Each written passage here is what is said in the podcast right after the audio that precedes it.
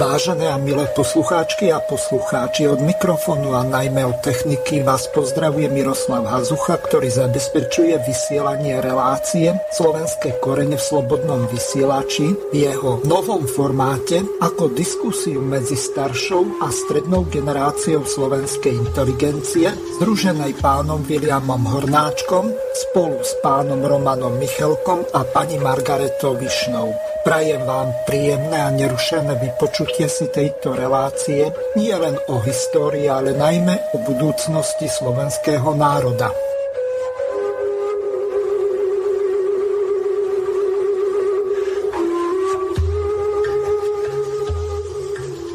Vážení poslucháči, vítam vás pri vypočutí si cyklu relácií Slovenské korene pod titulom Aké časy to žijeme. Témou dnešnej relácie je odsudzená generácia s podtitulom Relácie Kto kradne naše deti. Hostiami dnešnej relácie sú pán William Hornáček, ktorého srdečne pozdravujem. Dobrý podvečer. Ďakujem pekne, zdravím všetkých poslucháčov. Máme tu ďalšie dve hostky. Pani Margaretu Višnu, ktorú tiež pozdravujem. Pozdravujem zo Štúrova. A pani Danielu Pšenákovu, ktorú taktiež pozdravujem. Dobrý deň, ďakujem za pozvanie. A ako zástupca tej mladšej generácie tak bude v tejto relácii Lukáš Šimek, ktorého tiež pozdravujem. Dobrý podvečer, pozdravím všetkých poslucháčov Slobodného vysielaču. Táto relácia je nahrávaná v útorok na záznam, tak vás, vážení poslucháči, poprosím, aby ste počas premiéry, to znamená v stredu, nevolali do relácie, pretože nikto vám nebude môcť na vaše telefonáty odpovedať z toho dôvodu, že táto relácia sa bude prehrávať zo záznamu. Takže úvodné formality máme za sebou. Pán Hornáček, nech sa páči, máte úvodné slovo. Ďakujem pekne. Vážení a milí priatelia a poslucháči relácie Slovenské korene. Srdečne vás aj s ďalšími účastníkmi dnešnej diskusie na tému odsudzená generácia vítam a teším sa na vaše odozvy, názory, skúsenosti a návrhy východisk, ktoré nám môžete poslať na adresu Slobodného vysielača alebo na adresu korene zavináč hello.sk. Ešte raz vás srdečne pozdravujem a vítam. No, odsúdená generácia. Dlho, skutočne veľmi dlho som hľadal privlastok, ktorý by, podľa môjho názoru, zodpovedal skutočnosti pri pomenovaní či označení súčasnej mladej slovenskej generácie. Nerobím si nárok, že moja pravda je jediná, lebo viem, že taká pravda neexistuje. Pred vyše 40 rokmi som si o pravde do katalógu svojej prvej autorskej výstavy nazvané Východiska napísal tieto slova. Nehľadám pravdu v živote, pravdu nemá nikto, lebo ju má každý. Hľadám múdrosť a preto tvrdím, že ten, komu hnoj smrdí a nevodia chlebom, nielenže nerozumie zemi a prírode, ale nikdy neporozumie ľuďom, nikdy nepocíti skutočné šťastie a tým ani nepozná zmysel života. Teda predovšetkým, hneď v úvode musím však povedať, že nemám úmysel ani záujem dávať komukoľvek nálepky či niekoho urážať. Chcem však čo najsprávnejšie, najpriliehavejšie pomenovať jav, ktorý je taký masový, taký očividný a taký nebezpečný, že ho nemožno ani neradno obísť mlčaním, či myknutím so slovami, no a čo, svet sa nezrúti. A veru, že sa nám ten náš civilizačný svet pred európskej, najmä tej západnej časti, ku ktorej patrí aj slovenský národ, najmä prostredníctvom Bratislavy ako hlavného mesta, kde žije vyše desatina slovenskej populácie, veru, že sa nám rúca. Alebo sa mýlim a situácia s mladou generáciou nositeľkou rána, ako povedal Hviezoslav. V našej budúcnosti je nie je taká alarmujúca? Pokúsme sa spoločne nájsť odpoveď aj správne východisko. To, čo mi napadlo, bolo zanedbaná, opustená, oklamaná, podvedená, zradená, balamútená, zmanipulovaná, uhranutá, pomílená, spovrchnená, virtuálna, samolúba, cynická, zneužitá. A to by som ešte mohol citovať toho. Skutočne som sa dosť natrápil, kým som prišiel na to a dúfam, že sa nám to podarí spoločne obhájiť, že by mohlo byť jedno z tých pomenovaní odsudzená generácia.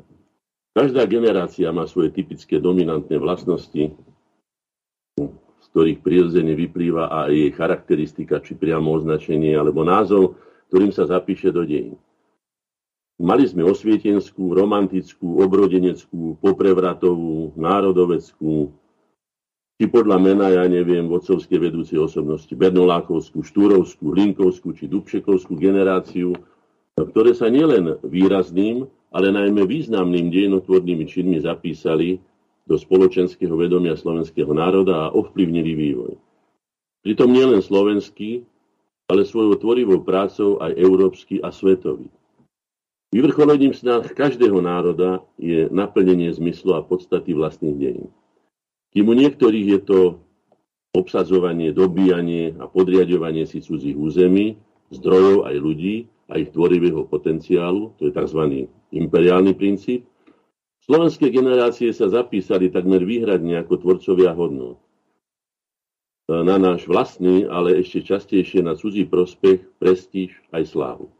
Mnohí v cudzine aj natrvalo, aj navždy zostali napríklad môjho deda z matkinej strany Štefana Bakoša, zasypalo v belgickej bani a zostalo po ňom 5 malých sírvot a vdova, moja babka Hanna a moja mama Helenka, ktorá má dnes 97 rokov.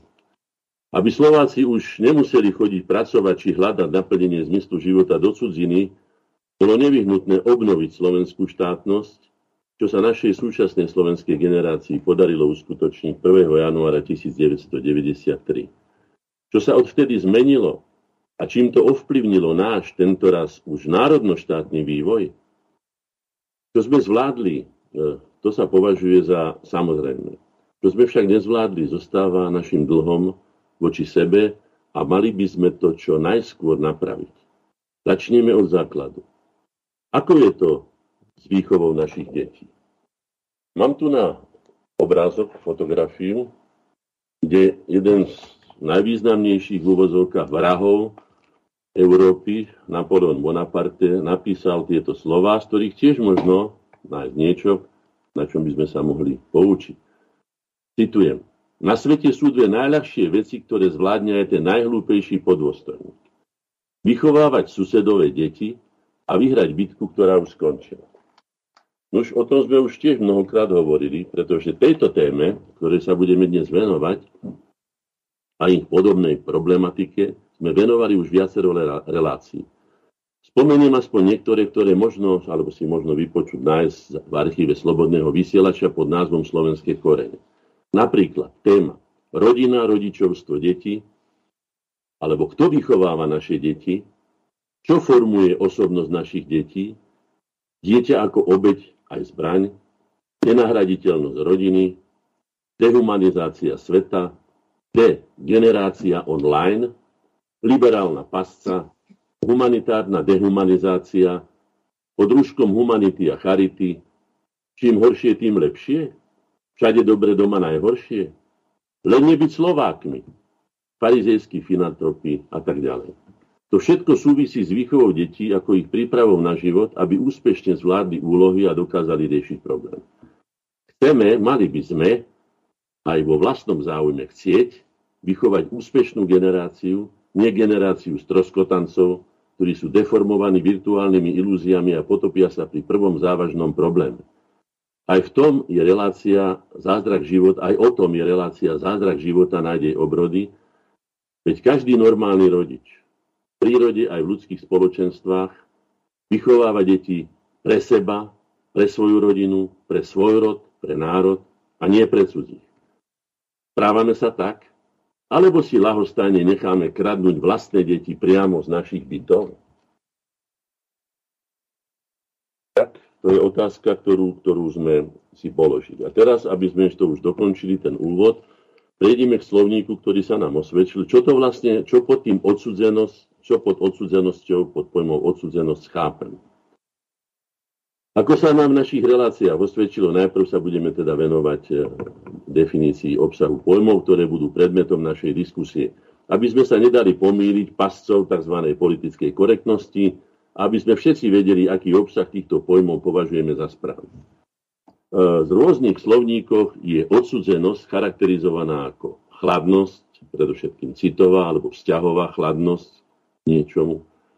Oddialenie sa aj od seba navzájom ako ľudia, ale aj od témy, nezáujem o predmetnú vec javu, ľahostajnosť a žapatia veci či javu, necitlivosť k téme, ale aj ako odnárodnenie, veľmi známe je poturčenectvo, janičiarstvo, či dokonca odlučtenie, keď niekto žije vo veži zo slonoviny, ako nám pekne hovorí Snehová kráľovna, teda rozprávka od, od Christiana Andersena, Snehová kráľovna o Pierdia Kájovi, keď Kájovi citovo zamrzlo srdiečko a bol veľmi, veľmi hrdý a, a odmeraný voči svojej vlastnej sestre, ktorá ho mala veľmi rada, ktorá ho nakoniec, ako v rozprávke, teda zachránila.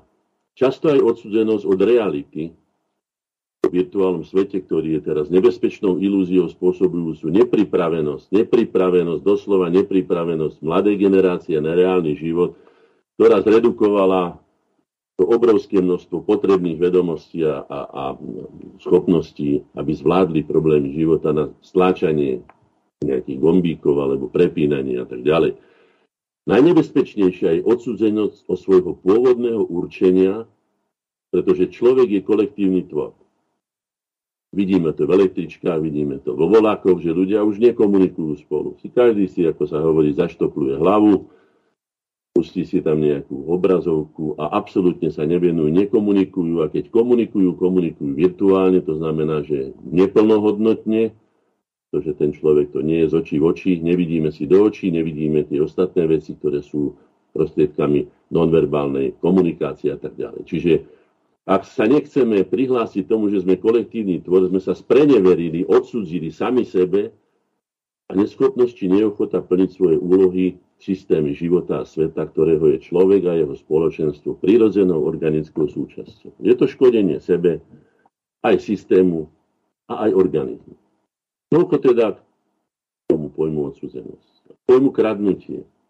Je veľmi podobné odsúdiť kradnúť, hej. Kradnutie detí No kradnutie detí je najtragickejšie, hoci je známe aj v prírode. Vieme, že mravce kradnú už larvy, ale aj iné a zotrojčujú ich, robia si z nich otrokov, pomocníkov. Kradnúť znamená odsudzovať, vziať cudzie, prečin je odnímanie cudzieho, trestný čin je privlastňovanie si cudzieho, zlodejstvo je zločin, ale privlastníci môžeme aj prácu, hodnoty, dokonca deti, ako som už povedal, veľmi neslávne známa bola organizácia FEMKE, v, na prelome 19. a 20. storočia, ktorá, ktorá pomáhala kradnúť slovenské deti a aby ich mohli maďarizovať na dolnej zemi, ktoré potrebovali sme osídliť po tureckom spáde a tak ďalej a tak ďalej. No ale najmä teda posilniť maďarský živel.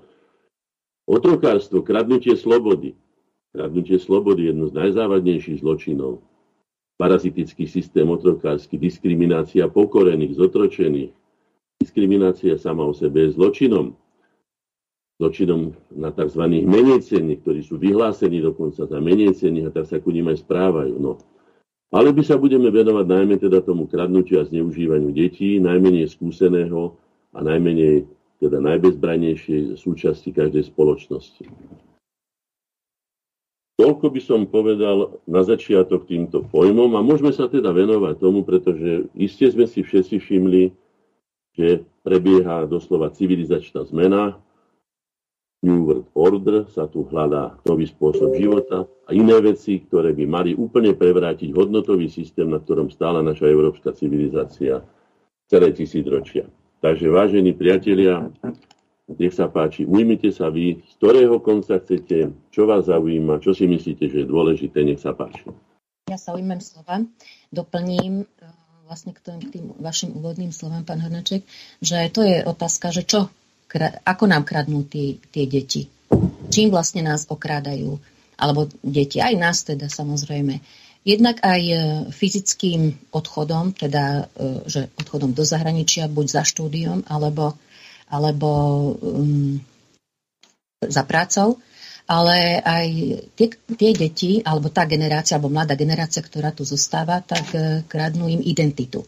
A to nie je len osobnostnú, ale aj kolektívnu. Pretože teraz je hlavne v tomto e, globalizácii je e, dôsledok hlavne alebo dôraz na jednotlivca, na osobnostnú identitu ale aj tá je v podstate kradnutá e, z tej tradičnej, prirodzenej, konzervatívnej na nejakú virtuálnu ako náhradu identitu.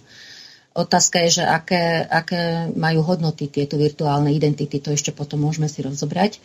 A doplnila by som aj tie kolektívne identity, samozrejme tie jedny z najstarších, národná, náboženská, tak e, to sú podľa mňa najstaršie identity kolektívne. A ešte by som doplnila aj tie kľúčové slova, ako keby, alebo teda tú terminológiu, alebo pojmy, ktorými sa vlastne e, presadzuje táto ideológia, alebo tento režim, E, ktorí odsudzujú alebo odsudzujú od tradičnej hodnotovej orientácie. Sú to stereotypné modely, xenofóbia, rodová rovnosť, multikulturalizmus. A hlavne sú to šírené propagandy, ktoré odlučujú deti od tradičných identít. To je tá známa LGBTI, multikulturalizmus, rodová rovnosť. Žena musí byť rovnocená s mužom. Všetky ženy na svete musia byť rovnocené so všetkými ženami. Všetky rasy a národy musia byť rovnocené so všetkými národmi. Takže a ešte, e, čo si myslím ja, ako to ja vidím, kde je e, podľa môjho názoru e, problém, že tá mladšia generácia ako keby ani nevedela analyzovať alebo mm, nevidí ako keby do toho, do toho do toho systému globalizácie. Oni si myslia, že globalizácia, a to sú, už hovorím o takých triciatníkoch, tak tá staršia e, mladá generácia, nie úplne tá najmladšia 20 roční, už dospelí ľudia, ako keby si nedávali do súvislosti e, dôsledky globalizácie alebo formy, nástroje. Globalizácia je cestovanie, že môžeme cestovať po celom svete, aj na, do vesmíru, alebo že sme prepojení internetom, alebo ja neviem, teda IT technológia tak ďalej, mobily. Ale tá globalizácia vlastne sa prejavuje v každodennom živote. Úplne v každodennom živote. A úplne v každej oblasti. To nie je iba, že cestovanie. Toto ako keby si mladí ľudia nedávali do súvislosti a berú to úplne inak. Že toto je moderná informácia, moderné, moderné riešenie um, všetkých problémov našich alebo nášho života. A ešte, čo by som chcela uh, upozorniť na to, že samozrejme táto globalizačná ideológia je, je snaha teda tejto globalizačnej ideológie alebo jej tvorcov, aby vplývala na celý svet. Ale čo sa týka Slovenska, pôsobí na celé Slovensko, ale okrem toho ešte tu máme ďalšiu Možno, že by sa to dalo aj to nazvať ideológia, ale je tu tzv. menšinová politika, ktorá je takisto zo zahraničia, lebo aj táto uh, globalizácia E, prichádza zo zahraničia, zo západu, zo západných, e, od západných štátov, lebo kultúru, ani by som nehovorila o kultúre, ale skôr kultúre. No a táto menšinová politika má, e, síce aj tá sa už delí na tradičnú a tzv. liberálnu, ale takisto um, má svoje formy a nástroje. To potom rozoberieme neskôr, že okrem toho, že tu máme globalizačné tendencie alebo dôsledky alebo ideológiu, tu máme ešte aj zo zahraničia, z juhu, z Maďarska, z Budapešti neustály vplyv, neustály, neustálú snahu o ovládnutie akékoľvek ovládnutie e, týchto južných pohraničných území. A tam je hlavne tá retorika ako tolerancia, pokojné spolunažívanie, nikto nemôže byť diskriminovaný. Veľmi takým prívetivým, príjemným, srdečným um, proste tónom, aby, aby žiadny pokoj, pretože to platí na Slovákov, aby proste žiadnym spôsobom nerozrušovali, e, nejaký konflikt nevyvolávali. Ale koná sa úplne opak, opačne, ako sa to hovorí. Takže ja e, toľko to na úvod. A potom rozoberieme ďalšie konkrétne tie oblasti. Pani Višna, e, vy keď e, ste mi povedali, že aká bude téma dnešnej relácie, tak mne napadli dve mená. Pani Borova a pani Michaláková. A či už britská alebo norská sociálka. Tá norská sociálka ktorá sa zaoberá tzv. ochranou detí, sa nazýva Barnevernet a je to v podstate inštitúcia, ktorá zaistuje liberálnu sociálno-právnu ochranu maloletých detí a mládeže. Táto organizácia bola založená v roku 1992 a má zaistiť pre mladistvých a deti ktoré žijú v takých podmienkach, ktoré by mohli poškodiť ich zdravie a zdravý vývoj, tak má im byť poskytnutá nevyhnutná pomoc a starostlivosť v správnom čase a na správnom mieste. Celý problém spočíva v tom, že táto sociálka koná takým drastickým spôsobom, že prehrala viac ako 30 sporov na Európskom súde pre ľudské práva v Štrasburgu. Takže otázne je, že čo za daných okolností sa dá robiť, keď síce Norsko ani Británia nie sú členskými štátmi Európskej únie, ale napriek tomu sú členmi Rady Európy a považujú sa za najvyspelejšie krajiny na európskom kontinente. Tak kde sme to vlastne klesli? Nech sa páči, odozdávam slovo. Inak e, zaujímavé e, pri týchto noroch je to, na ktoré deti e, odoberajú najmä. Lebo oni sa nesústredia na škandinávcov, ale veď vieme, že na Slovensku takisto to bolo dosť medializované s tými deťmi slovenskej matky, ale aj českej a podobne. Ale ja by som chcela povedať aj k tým ukradnutým deťam, že podľa mňa zaneprázdnenosť rodičov nahradza virtuálny svet sociálnych sietí. To je prvá vec, kedy nám začínajú pomaličky odchádzať. A zaujímavé je sledovať, ako, ako sa e, tie deti, ale aj dospievajúci naučili, že všetko dostanú na podnose, na niekedy aj na zlatom. Aha Ehm, alebo túžba ehm, prísť na niečo sám. Oni vedia analyzovať, to, to, sa, to sa im celkom dobre darí, to znamená, že nejakú vedomosť majú, ale oni nevedia sami prísť na ten problém. Teda ten opak im nejde. A k tej globalizácii, čo ste spomínali, no prečo oni nechápu? No lebo oni, im bola vyložená úplne opačne. Odkiaľ oni majú vedieť, že aký to má na nich zlý vplyv?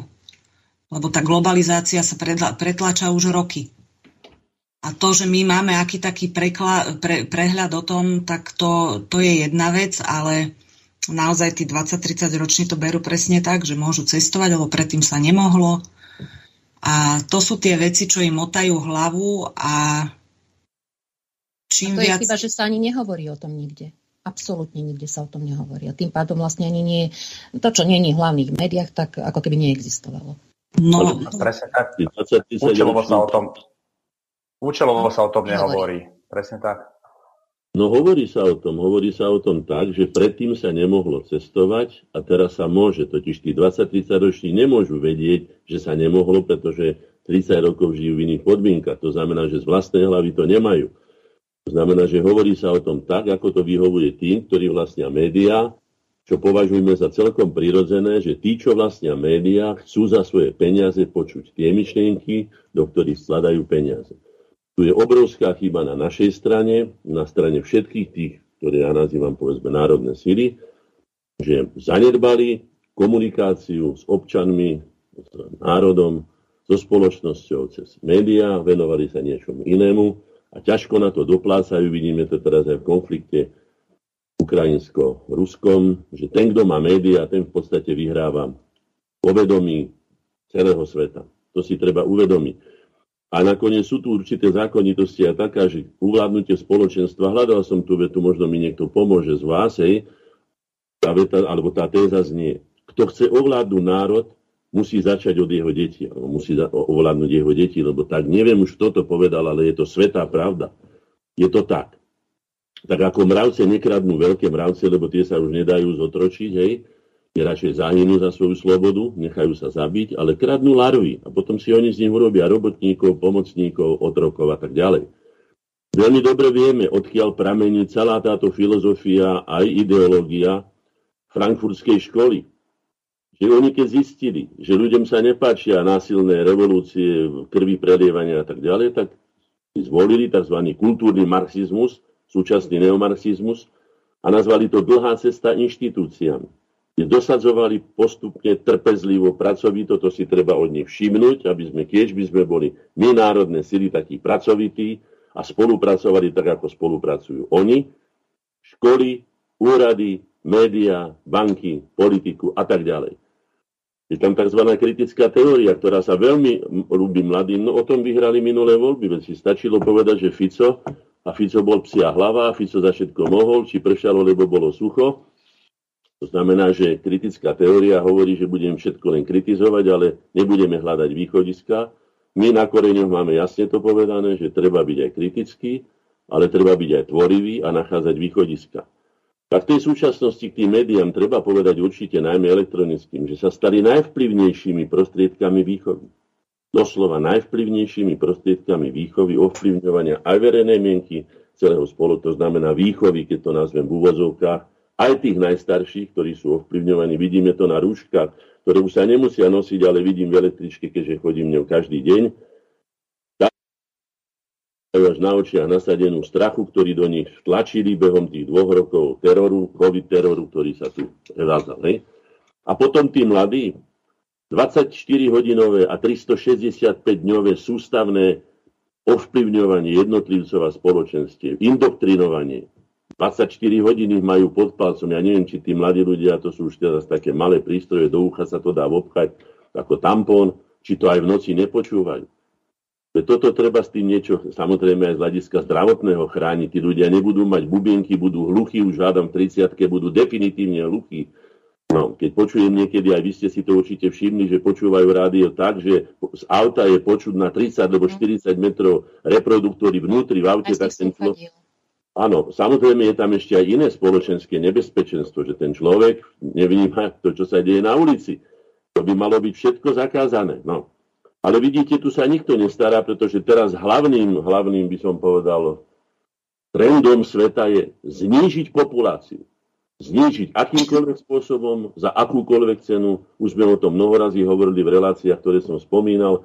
Aj za cenu degenerácie, mladej generácie, či zdravotnej alebo psychickej.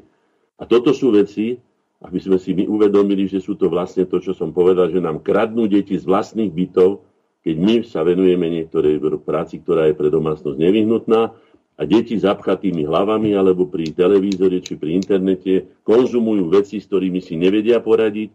Je pravdou, čo povedala pani Pšenáková, že áno, rodičia samozrejme nie sedia všetci alebo málo kto sedí v krčme, alebo sa povaluje, tak musia naháňať peniaze, musia zabezpečovať prostriedky a tak ďalej. Ale platí tu, to mám prichystané na koniec relácie, ale myslím, že to zopakujem aj teraz a budem to opakovať, kým sa to skutočne nestane um, pravdou. republiky by malo byť napísané. Ja som si to presne napísal, tak si to radšej teraz ešte zobolo to nakoniec, ale to je jedno. Do ústavy Slovenskej republiky zakotviť. Výchova vlastných detí je najdôležitejšou činnosťou a nezastupiteľnou povinnosťou ich rodičov, a všetkých dospelých. Vykonáva sa najmä osobným príkladom ako vzorom pre kladný vývoj detí.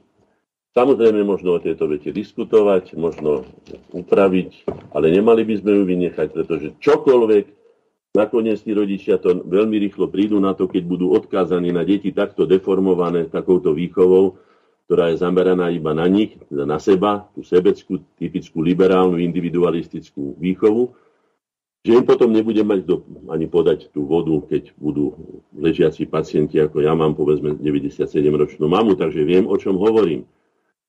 A tí pomocníci tohto ovládnutia spoločenstva, ktorí sú, poznáme ich dobre všetci. Prestitúti, áno, známe to slovo, kolaboranti, konformní za peniaze alebo za korupciu či výhody, prestitúti, koľko celé roje sú ich. Potom vlastne lahostáni rodičia, alebo rodičia, ktorí nemajú dostatočne upravený alebo zvládnutý hodnotový systém a priority. Potom ďalej módne trendy prispôsobujú aj učitelia. Treba povedať na úroveň učiteľov, ktorá je katastrofálna. Musím povedať, pani Pšenáková, to sa iste netýka vás, ale netýka sa to ani väčšiny tých, povedzme, kvalitných, dobrých učiteľov. Ale je pravdou, že už za minulého režimu, ktorého ja som ešte, teda by som povedal, svetkom, na pajdák išli tí, ktorí sa nedostali na iné školy, podľa môjho názoru, práve na pedagogické školy, na medicínu, a najmä tieto by som povedala, hádam aj iné, ale tieto najmä len deti, ktoré majú vyloženie vzťah k tomu, to znamená tá najväčšia kvalita z inteligencie, ktorú máme, by mali byť naši učitelia a naši lekári. No, to sa nerobí. A potom samozrejme škodlivé vzory okolia, tzv. Cele, celebrity, ktoré majú takú masovú propagandu v ktoromkoľvek modnom časopise tzv. pre deti, a o tom sme hovorili, teda pre dievčatá, no to vy viete, lepšie ste nakoniec matky a máte aj céry, hádam, že čo to vlastne to devastuje doslova, tie dievčatá sú pre manželstvo, prepačte, že to takto tvrdo poviem, nepoužiteľné. Zámerne sú deformované na to, aby sa venovali sebe, ukájaniu svojich potrieb, prešťastne samozrejme. Všetko je normálne z tých vecí, ktoré potrebuje ten organizmus od jedla aj cez sexuálny vzťah. To všetko sú prirodzené normálne veci, ale nie predčasne a nie nadužívaním, abúzom. To sú všetko veci, ktoré zámerne torpédujú a deštruujú mladý organizmus Mal som niekoľko žiakov, žiačok aj, ktoré som učil na Vysokú školu výtvarných umení, pripravoval som ich a povedal som im, mali 14, 15, 16, 17, 18 rokov, dievčata, najmä vy, pretože raz budete mamičkami. Teraz sa vzdelávajte teraz, pretože ak dostanete na krk deti a rodinu, už budete mať oveľa menej ako povedzme muži, tak je stavaný svet, ja som ho nevymyslel, takto sa roky vyvíjal, takto je vlastne overený že teda niekto musí byť tou, tým, tým, tým, tým jadrom tej rodiny, tým srdcom rodiny, teda je to matka za normálnych okolností, tak učte sa teraz a zdokonalujte sa teraz, lebo potom nebudete mať na to toľko času. Čiže vy, ale tým devčatám povedia, ako sa majú uspokojovať sexuálne na tisíc raký spôsob, hej, ako majú oblafnúť chlapcov a dostať ich do postele. Nehovorí sa tam o ničom inom. Zas na druhej strane sa hovorí o tom, ako chlapci majú variť a piecť Pozrite si tie trendy. No tak to len ako na úvod k tomu, čo som chcel povedať, aby sme sa ne, nedostali mimo. A ešte budem citovať jednu vec, ktorá je podľa mňa dôležitá. A hovoril ho významný, významný mm, podnikateľ, priemyselník Tomáš Baťa. Mravná bieda je príčina všetkých úpadkov, ktoré sú na svete. Áno, je to pravda. Môžeme sa o tom presvedčiť. To znamená, že keď tým dievčatám nabúrame hodnotový systém, alebo aj nakoniec chlapcom, to je v tomto prípade, mladým ľuďom, hej, tak už potom budú ako ten dokrivený, e, dokrivený stromček alebo nalomený stromček, už budú len takí, takí ako som to povedal, takí, takí stroskotanci. Na to by som sa neradíval, poznám už mnoho takých rodín, je mi to veľmi ľúto, najmä aj tých rodičov mi je ľúto, lebo na to prídu neskôr, keď hovorím, budú potrebovať svoje deti ich pomoc lebo nenájdu tam ľudskosti, pretože tie deti sú stávané iba na to, aby sa starali o seba. Tak toto na úvod k tomu. Ono aj problém ja je v tom, chcel... že uh, ty... No, Lukáš? Ja by, som za, ja by som sa chcel spýtať vás, pán Hornáček, že či si nemyslíte, že ten, e, ten konzum je spôsobený tým, že za predošlého režimu, za socializmu bolo toho tovaru nedostatok a teraz je nejaká taká kompenzácia tých ľudí toho, že uh, väčšina tých uh, ľudí, ktorí mali, alebo vyrastali, vyrastali v socializme a že by chceli teraz uh, akože dožitiť viac, ako, ako, majú, ako mali vtedy v tom období. A neuvedomujú si, že to nie je až také dobré, že to chcú nejako nahradiť umelo a, a lebo ja sa s tým stretávam a hovoria mi takí rovesníci aj, že e, ja chcem, aby moje dieťa malo všetko. Ja mu rozprávam, no ale to nie je dobré, lebo tie deti si nebudú nič vážiť. Tie deti potom, keď budú mať všetko, kde budú mať sny? A čo tam, čo tam potom s nimi bude? Už keď bude mať všetko, nebudú si ničo vážiť. Potom nebude, vlastne nebudú si vážiť ani veci, nebudú si vážiť potom pomaly ani ľudí. Takže čo si o tomto myslíte? No ja vám poviem zo svojho osobného života. Keď som mal 14 rokov, ešte som bol pod zákonom do 15 rokov, aj to si treba uvedomiť, že do 15 rokov um, rodičia zodpovedajú za deti.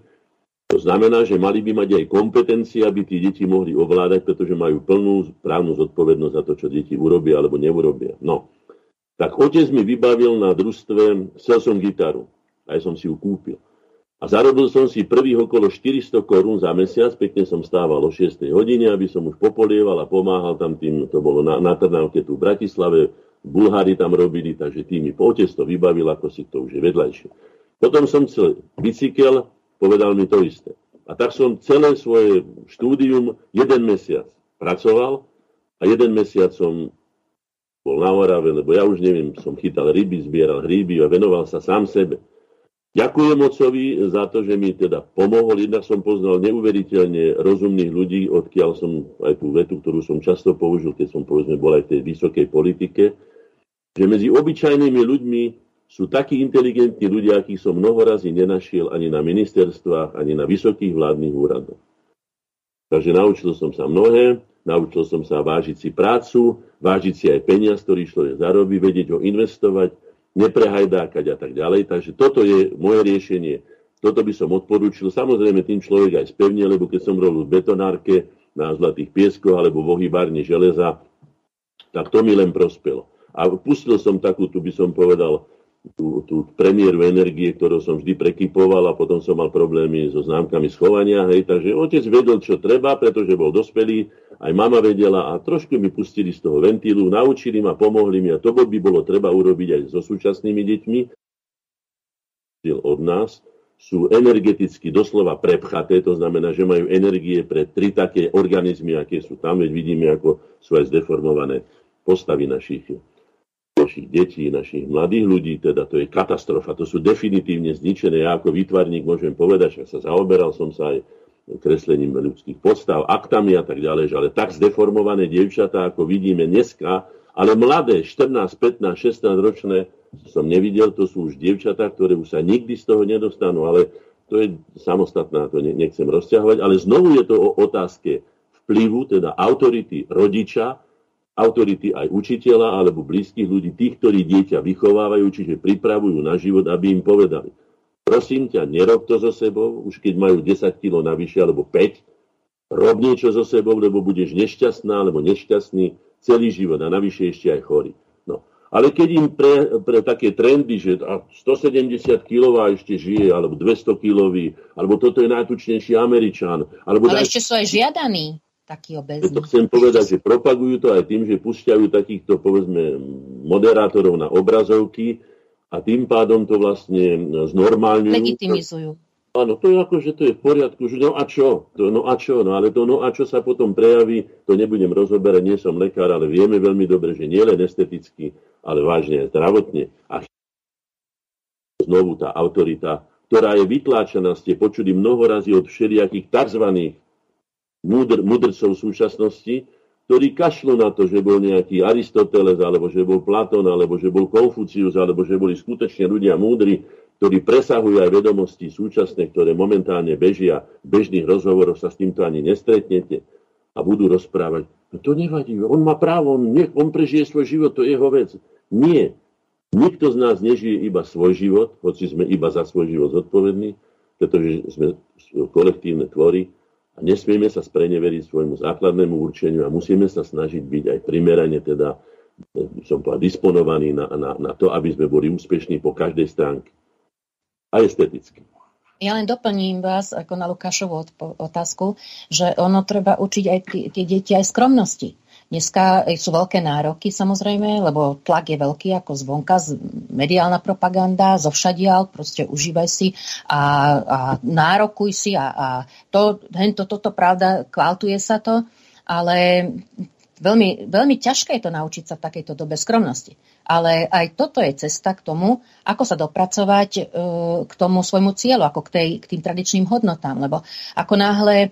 Iná, ja som nad tým aj veľa rozmýšľala, však teda mám aj ja dceru, aj, aj bratové deti a tak, a tak, e, to sú tiež skoro už 30 tak e, jaká, jaká iná možnosť je? Ak nemám na niečo, nemám na byt, nemám e, na auto, tak čo iné mi ostáva, ak teda by som chcela mať rodinu? No nič iné neostáva, len zlaviť z nárokov. To, to, ale to si málo kto uvedomuje. Aj keď som sa rozprávala e, s týmito netierami, tak oni si to ani neuvedomujú, že, že treba znížiť nároky. Iná možnosť nie je. Ak nemám na to peniaze, ak teda si to nemôžem dovoliť. A práve tu je ten problém, že ono deti ako také aj, aj keď by sme pôsobili na deti, že teda mm, nejako ich e, snažili sa zdeformovať alebo ovplyvňovať propagandu, mm, násilím, tlačiť na nich, tak ono to nestačí. Ono hlavne rodičov treba spracovávať. Takže tam je problém, že aj my, keby sme chceli navrh, alebo navrh, navrhnúť nejaké riešenia, tak istotne na rodičov to bude. A dokonca už ho, treba hovoriť aj o starých rodičoch. Lebo aj tí sú už e, čiastočne zmanipulovaní propagandou. Už to nie sú tí starí rodičia, ako som ja poznala mojich starých rodičov. Dnešní starí rodičia už pred televízorom, už, už to, a pravda, že tam idú informácie, ako majú fungovať, ako majú žiť, to sú seriály, to sú výlety a tak ďalej.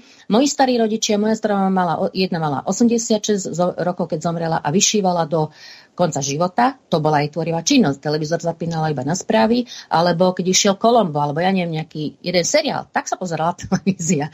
Ale to, a dneska tiež tak fungujú aj mnohí ľudia, aj mladí ľudia, tak to dokážu fungovať. A druhá strana zase mala, mali záhradu, mali, uh, chovali, až dokedy mohla, tak dotedy uh, pracovala ako, ako mali záhradu, takže fungovala fyzicky. Takže takto uh, fungovali naši starí rodičia. Dneska to už a to neznamená, že to je niečo staromódne, alebo že je to, že je to niečo no strašné, teraz oni ako pracovali, robili, makali. No ale nie, to je práve, že tá hodnota. Veď nie presedeli celý čas pred televízorom, ale fyzicky sa udržiavali, bol tam pohyb, alebo tvorili niečo. My fungujeme podľa celkom iného vzorca, preto som povedal, že tu dochádza k civilizačnému zlomu, a nie, že ja som to povedal, ale je to jednoducho tak. A písal o tom dávno, dávno ce pán Orwell, George Orwell, veľmi dobre ho poznáme všetci a čítali sme aj jeho farmu, aj rok 1984. A on tam jasne hovorí, že teória fungovania sveta a psychopatickej túžby po peniazoch a moci. O tom to je. A to, že sa dostáva toľko psychopatov a toľko sociopatov do vládnych funkcií, to má na svedomí celkový trend ktorý je tolerantný k takýmto veciam, ktoré by mali byť, to by mali byť prípady pre lekárov. A nie, že sa dostávajú títo ľudia do vysokých vážnych funkcií. A mám tu na takú tému, o ktorej by sme sa mohli niekedy aj baviť, ak budete ma záujem. Kto si môže dovoliť takýmto spôsobom meniť hodnotový systém civilizácie, na ktorom stála táto civilizácia tisícročia a bola úspešná? Otázky. Kto môže konať globálne zlo a škodiť ľudstvu a svetu? Kto? Nikto z nás nemá také finančné prostriedky, aby si to mohol dovoliť. Vyhradne iba ten alebo tí, ktorí na to majú dostatok prostriedkov, či finančných alebo vplyvových. Predovšetkým neobmedzený korupčný kapitál. Som hovoril o tom, že korupčný kapitál je ten kapitál na korumpovanie vlád aj medzinárodných organizácií, ktorí si tlačia vo Fede, doslova by som povedal, po, po, po vagónoch, koľko chcú, koľko majú papiera, toľko si ho natlačia. Je to kapitálne ovplyvňovanie, manipulovanie, davové histórie, za, hystérie, zastrašovanie, vydieranie, likvidácie oponentov. To všetko to sa píše, to, to, to sú verejné informácie, to nie sú z prsta vysmúlané, ako niekto povie. Áno, aj to nálepkovanie, ktoré tak ľahko, že áno, to je hoax, alebo to je ja neviem čo. Nie, nie, nie, to sú skutočne dotvrdené veci. A títo ľudia, týmto, táto globálne zlo, to je samozrejme veľká skupina ľudí, a prispôsobovať dokážu, alebo spôsobovať akékoľvek krízy. Treba zoberte si to zablokovanie účtov. Dlhé roky bolo považované, že to je bankové tajomstvo, že to, je, to sú hlúposti. To, tajné služby vždy mali k tomu, toto vedeli presne, kto má koľko peniazy a tak ďalej. Potom vedia vyprovokovať akékoľvek konflikty. Teraz to vidíme jasne. Koľko trvalo im, ešte to povedala pani Nulandová jasne. Nedali sme 5 miliard na to zbytočne, aby sme teraz Ukrajinu teda stratili aby, a tak ďalej. Áno, dosadili si tam Zelenského a potom platiť akýchkoľvek žoldnierov. Veď si uvedome, sme tu hovorili v našich reláciách o tom, že tá zločinecká légia, čo sa nazýva cudzinecká légia, čo Francúzi tam niekde v Alžírsku, či kde majú ten výcvikový tábor, ale takýchto, takýchto vrahov vychovávajú po celom svete. V Kanade sme sa dozvedeli, v Spojených štátoch amerických, ale aj u nás sa budú vychovávať. Áno, vrahovia sa budú, tu na, na našich základniach. Budeme namočení do svetového zločinu. To sa tu všetko chystá. O tom boli podpísané, sme protestovali proti tomu, aby tu boli cudzie vojenské základne. Vieme, čo je to Guantanamo. Čo všetko dokážu urobiť tieto tzv. zločinecké légie. Hej? Azov, Francúzi a tak ďalej, ktorí vedia pre, obliezať do rubášiek, aj do slovenských vyšívaných krojov, pošlú ich semka budú pôsobiť ako Slováci. Toto všetko sú manipulácie, ktoré tu nikdy neboli. A tí ľudia, to globálne zlo, predstavitelia globálneho zla, dokážu takéto čary robiť s celými, celými spoločenstvami, s celými národmi, čo vidíme. Hej? No, takže toto sú veci, s ktorými, ktorým budú vystavené a sú vystavené už naše deti. Hej? Keď si ja prečítam z, z, z, z prejavu, pre, prejavu generálneho tajomníka trila, trilaterálnej komisie, to, čo tu píše, hej, bohužiaľ operácia výmena, ktorá sa začala, citujem, v plnom rozsahu v roku 2015 s cieľom premiestniť milióny migrantov na európsky kontingent do roku 2030, logisticky aj finančne zabezpečená Európskou komisiou, európskymi vládami a nadnárodnými inštitúciami, bola narušená nezvládnutou prácou našich kolegov v Strednej Európe. Citujem ďalej. Neschopnosť zvrhnúť Orbánovú vládu v Budapešti a tiež odstránenie Kačinského vo Varšave nastali nielen oneskorenie harmonogramu plánovaných zmien, ale aj veľké úsilie o odstraňovanie týchto potenciálnych ohnízk odporu. Ako sa to podarilo v Bratislave a ako pevne verím, že sa tak stane v budúcnosti aj a tak ďalej. Toto sú všetko veci, ktoré, ktoré idú, ktoré, ktoré čítame. Hej. Zdravotná komisia VHO sú to predovšetkým naše súvisiace lekárske korporácie a mladí kreatívci, ktorí privie, uviedli celý problém COVID-19 do života a spôsobili tak chaos, na ktorom môžeme vybudovať krásny nový svet. Po novom zvládnutí mocenských pák vo Washingtone od januára budúceho roku budeme schopní účinne znovu spojiť naše sily a sústrediť sa na konečné riešenie nášho úhlavného protivníka Putinovho Ruska. Bum.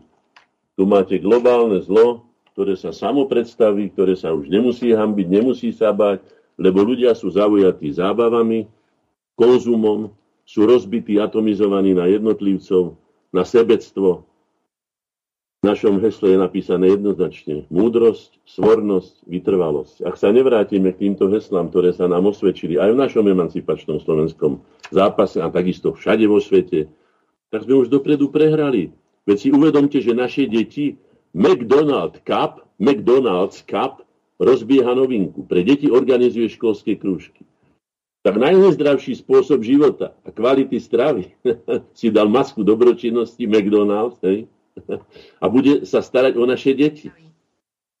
No však vieme, akého máme ministra, ako je, ako je kompetentný sa starať o, neviem o čo by sa mohol starať, ale o deti by som mu teda v žiadnom prípade nedal, aby sa staral a ešte sa spojí a spriahne s McDonaldom, operú peniaze, zarobia na tom a zdegenerujú naše deti. Áno, tak je to. Toto sú všetko tie pasce a budeme o nich hovoriť, ale nech sa páči, aby som toľko nehovoril o tých pasciach na naše deti, o tých mínových poliach, plné pokušení. Takže tie pastie, tie vínové polia, keď normálnosť, úplná funkčnosť, teda všetko, čo si plní určené úlohy, je považované za deviáciu, za hlúposť, za nenormálnosť, keď úchylky, teda skutočné deviácie ako choroby, zvrátenosti, perverznosti, hej, zvrhlosti dokonca, sú chránené a sú tu dúhové hrdosti, prajdy, dúhové prajdy, aby nám ukazovali, nie že nám, ale najmä aj deťom, ktoré sa pohybujú po uliciach, ja neviem, súloženie, alebo ja neviem, aké iné obscenosti, to je jedno.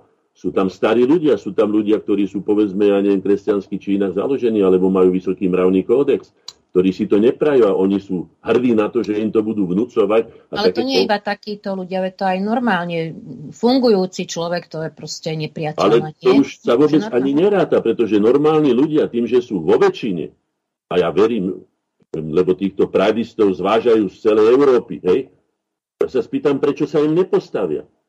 Prečo tam, kde tento Pride je, není 10 tisíc, 20 tisíc, 50 tisíc normálnych ľudí stojacich ktorí sa nepohnú z miesta, nepustia nikoho a hotovo. Prečo to nerobí? Aby sme si povedali, lebo na záver budeme hovoriť o tom naše, naše chyby a naše viny z toho, čo sa tu s našimi deťmi deje. Prečo nám vlastne tieto deti kradnú? Včera som išiel e, po ulici a otvoril som si to, tak som to len tak... No. Viete, aká je ponuka? Súčasná ponuka filmová je, sú to smradi, tuto je to pri slovenskom rozhlase pri obrátenej pyramíde. Hej, trošku je to také symbolické, obrátená pyramída, hej, na špici. Smradi, animovaný film s podtitulom Dobro nie je také zábavné. P, doslova, však som nakoniec výtvarník a zažil som už kadejaké veci, doslova tupe animované, vypleštené, dokrivené, skarikované figurky, zlomyselné, e, škodoradostné a tak ďalej, tak to je animovaný film, to je určené pre naše deti, ako výchova, hej, smradi Dobro nie je také zábavné. Alebo zazerajúca podpalačka, psychicky narušená chorá pyromanka. Toto je výchova našich detí. Toto tu vysí na uliciach od rána do večera a už tu nemáte ani protiváhu. Sa nedozviete nič, pretože iné filmy sa nesmí premietať, hej? pretože by náhodou urobili z toho citlivé, normálne, vyvinuté deti, ktoré by boli schopné žiť v ľudských spoločnostiach. Z očí v oči, ako som už povedal. Nesmie, to je neplnohodnotná komunikácia. Komunikácia je to, čo my teraz robíme, hej, aj s našimi poslucháčmi. Je to len pomocné. Je to, ne, je to komunikácia, ktorá by mala byť v nejakom... To, čo nám teraz búrajú, dom, bývalý dom ROH, teda Istropolis, kde bolo, myslím, pre 3000 ľudí najväčšia sala na Slovensku, pomaly ho roz, rozrumievajú také stroje na, na prach, ten betón, ťažké je to, hej, aby tam urobili niečo iné, aby tam boli potom nejaké 200 alebo 300. svoje účely. Áno. To je jedno, čo skrátka zbavujú nás aj, uvedomme si, že v tomto Istropolise, takisto ako aj bývalých e, tzv. Dunajských veľtrhoch, teda PKO pri Bratislavskom nábreží, bol, bol najväčší festival populárnej piesne v Európe, medzinárodný, Bratislavská líra. A nepomohli ani Hameli, nepomohli ani Nagijovi, alebo ja neviem, jak sa všelijak volajú, alebo Millerovi, alebo ja neviem, tí speváci. Nepomohlo nič. Peniaze zvíťazili. To je ten korupčný kapitál, o ktorom hovorím. To sú tie nemorálne peniaze, ktoré boli nielen nemorálne získané, pretože všetci vieme, že také množstvo peňazí nemožno slušným a morálnym spôsobom získať, aké majú títo ľudia, ktorými disponujú a jedna sú aj nemorálne zneužívané na to, aby teda doslova nám ničili, ničili našu mladú generáciu ako základ budúcnosti nielen národa, ale aj sveta.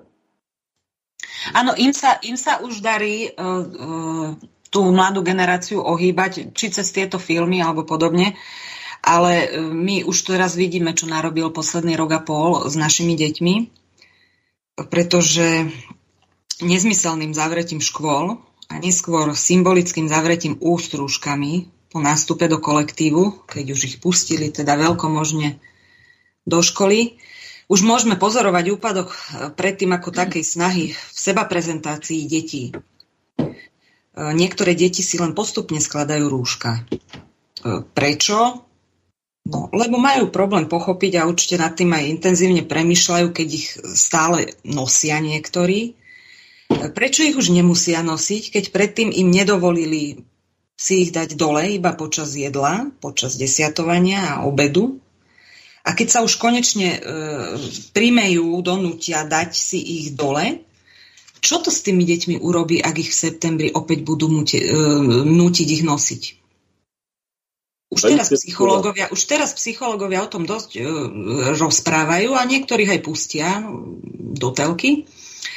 Dnes aj vtedy sme e, to mnohí vedeli, ako to dopadne a kto nám ukradol deti z hľadiska zdravie, zdravého psychologického vývinu, pretože to ide ruka v ruke s tým, aké ťažké je pre nich účinkovanie v tejto psychologicky nebezpečnej hre, o ktorej právom tie deti pochybujú, či ju vôbec a ako ju dohrajú, a na to by sme si mali dávať pozor a v budúcnosti nevyžadovať od detí plnenie absurdných nariadení typu rúška a podobne. Tých absurdných nariadení, čo bolo v školstve, na tom si môže niekto urobiť aj doktorantskú prácu, si myslím, psychologickú. Druhýkrát, druhýkrát im už nemôže pre, nemôžu im prejsť tie zverstva, čo páchali na našich deťoch, už nebude ale ani priestor na ospravedlnenia typu daj si to, však nech je pokoj a podobne. To dieťa cíti, vníma, rozmýšľa. A my vieme o čom? Nedovolme, aby im e, vštepili do hlav, že nezmysly sú pravidlom, že takto je to správne. Oni pochybujú, nevedia. To, to, je, to je hrozné, ako oni oni nemohli sa deliť, nemohli, e, a doteraz nemôžu chodiť cez prestávky von z triedy, aby ste mali predstavu, ja neviem, či máte predstavu, ako to tam funguje, ale funguje to takto. Ale veď už bola zrušená pandémia, prečo nemôžu chodiť už von? Vážené... Cez prestávky musia byť v triedách. My sme chodievali cez veľké prestávky na školský dvor, aby sa trošku prebehli 10 minút po vzduchu. Nič. A cez, cez to, ten najväčší cirkus, čo bol, to, to bolo ne, neuveriteľné. v jedálni, keď čakali deti na obed, museli mať rúška. Keď si sadli za stôl, dali si ho dole, najedli sa. To je jedno, že v jedálni bolo 200 ľudí. To je nepodstatné. Keď dojedli, museli si ho dať naspäť a tak odniesť tácku. Keď sa chcel ísť napiť, lebo si nezobral vodu so sebou a počas jedla teda dojedol, išiel si načapovať vodu, tak to, čo prešiel cez tú jedálen, si zás musel dať na tvár rúško. Tak nech nikto nehovorí, netvrdí, že s tými deťmi to niečo neurobilo. Takto fungovali rok. Takto fungovali rok. Okrem toho boli uh, ďalšieho pol roka doma. Hej, pani Višna, vy ste spomínali, že pohyb a tak ďalej. Nemohli spievať na hudobnej. Nemohli cvičiť na telesnej. Absolutne. Je to normálne? Je to normálne. Je to normálne z hľadiska toho, že ešte som nespomenul jednu vec, ktorú je treba povedať, že tým, že tie deti majú zaštoplované hlavy celé dni, oni sú vystavené známemu, tzv. podprahovému vnímaniu. Podpragové signály a príkazy sú vysielané v takej frekvencii, ktorá sa spája v mozgu, ktorej my sa nevieme braniť a nevieme, čo to znamená, že tento škodlivý spôsob vyplachovania mozgov týmto detí by bolo treba zastaviť a deti by mohli alebo mali počúvať niečo, čo my vieme, čo počúvajú, lebo takto vôbec nevieme, čo počúvajú. Tie deti sú indoktrinované, ako som povedal, 365 dní, 24 hodín denne a dostanú do hlavy to, čo presne vyskúšali tí komerční špekulanti, ktorí to jasne povedali. Myslím, že naposledy to hovoril pán doktor Strásky, e, psychiatr, pokiaľ si pamätám, že na to sú pripravované špeciálne programy, aby ste vošli do, do obchodu a vy, ktorí ste nepočuli nikdy, treba z Coca-Cola, tak vás to dovedie rovno ku Coca-Cola a budete ju kupovať. Lebo ste 10 rokov, alebo nie, to som prehnal, ja neviem, 10 hodín denne počúvali muziku, ktorou sa vôbec nehovorilo o Coca-Cole, ale v podprahovom vnímaní, ktorom oni vedia do toho mozgu dosadiť to, čo chcú, vám na, na, naoktrojujú, nanútia to, čo oni chcú. Aj to, že Rusi sú najhorší na svete a že Američania sú najlepší, že váš, ja neviem, váš priateľ je váš nepriateľ a naopak. Takže takto to je. Tieto techniky by mali byť zakázané, naše deti by nemali tieto veci, pretože používať, pretože týmto spôsobom majú ich dušu, ako by som povedal, doslova drápo. No ale aj na toto máme my riešenie, veď toto naše staré kultúry poznali. Predsa uh, už dneska sa to dosť tak, neviem, či poznáte kvantovú terapiu. Napríklad jeden uh, brněnský fyzioterapeut uh, robí rôzne školenia a má veľký úspech, ako pracovať s myšlienkami. A presne to je to, tá, tá, to riešenie na to, aby vedeli sa takýmto podprahovým e, tlakom vyhnúť, aj e, zablokovať. Takže je na všetko riešenie, aj iné sú spôsoby, je to aj um, napríklad Biblia a kresťanské, um, teda viera ako taká, aj predkresťanská kultúra.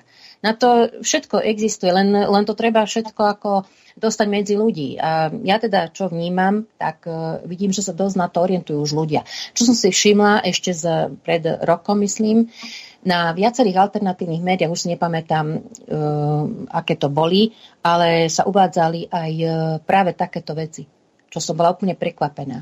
Že ako ja pracovať len, s myšlienkami.